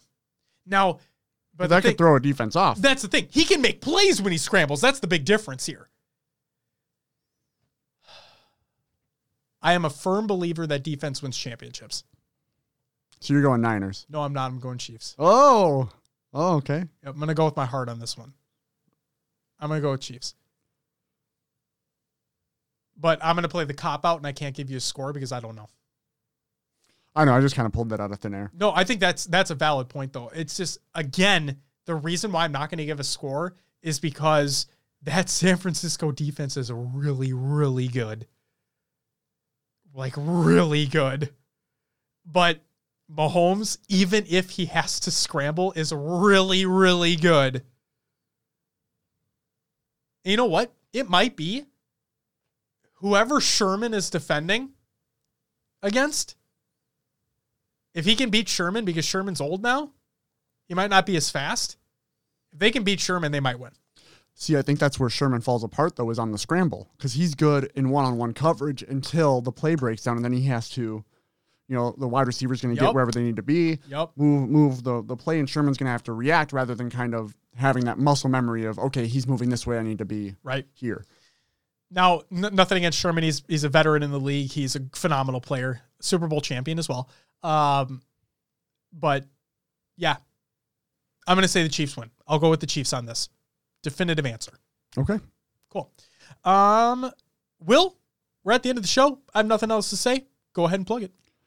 You can find us on your favorite podcast services. Search for HCS Pro Talk. We're on Google Play, Spotify, iTunes, Stitcher, and others as well. Pocket Cast, if you're Josh, Boom! leave us a review and let others know about the show. You can join us in our Spartan company. Really? Yeah. Are we there? I mean, we are, mean- but like, We have an Xbox Club too, but are we there?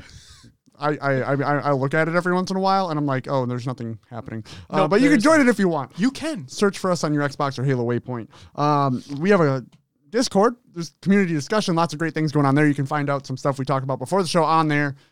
We are there. We're, we- we're there all the time. Yeah. Um, what else we got? We got Twitter, Instagram, Facebook, YouTube, Mixer, Twitch, and Esportspedia. My voice cracked and I rolled with it. That was amazing. I'm really glad you did roll. Uh, That's good. Go find us on social media. I We're was there. I was sick last week and I had my voice crack last week. So this was your opportunity. This is my for it. payback. Yes. Or- Yeah.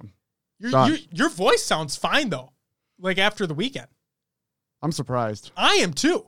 Your voice sounds good too. So we're good. We're good to go. Yes. Um, Josh, it's Yes. been two and a half hours. I'm tired. What do we got on the next episode? On the next episode of HCS Pro Talk, we have the HCS Pro Talk Community All Star Bracket or HBTCSB for short match at number 13 semifinal results. Snip3down going up against Frosty. And then the HCS Pro Talk Community All Star Bracket or HBTCSB for short match number 14 semifinal discussion. Snakebite versus Lethul. That'll be fun. Let's see what happens. A lot of people predicting Lethul wins the whole thing. So Who's your favorite Tox member? How about how Line them up. Royal2 didn't move on though. No, we didn't. I was shocked. So we have we have Snakebite, Lethul, and if Frosty wins, we have Frosty. we have four fucking members. Woo! This is great. oh, good golly, Miss Molly. Ladies and gentlemen, that is going to do it for episode 111 of HCS Pro Talk. I want to thank you very much for listening. We're going to catch you next week where who the fuck knows if I'm going to go on another rant. We'll have to wait and see.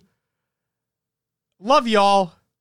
We'll see you next week. But until then, bye bye.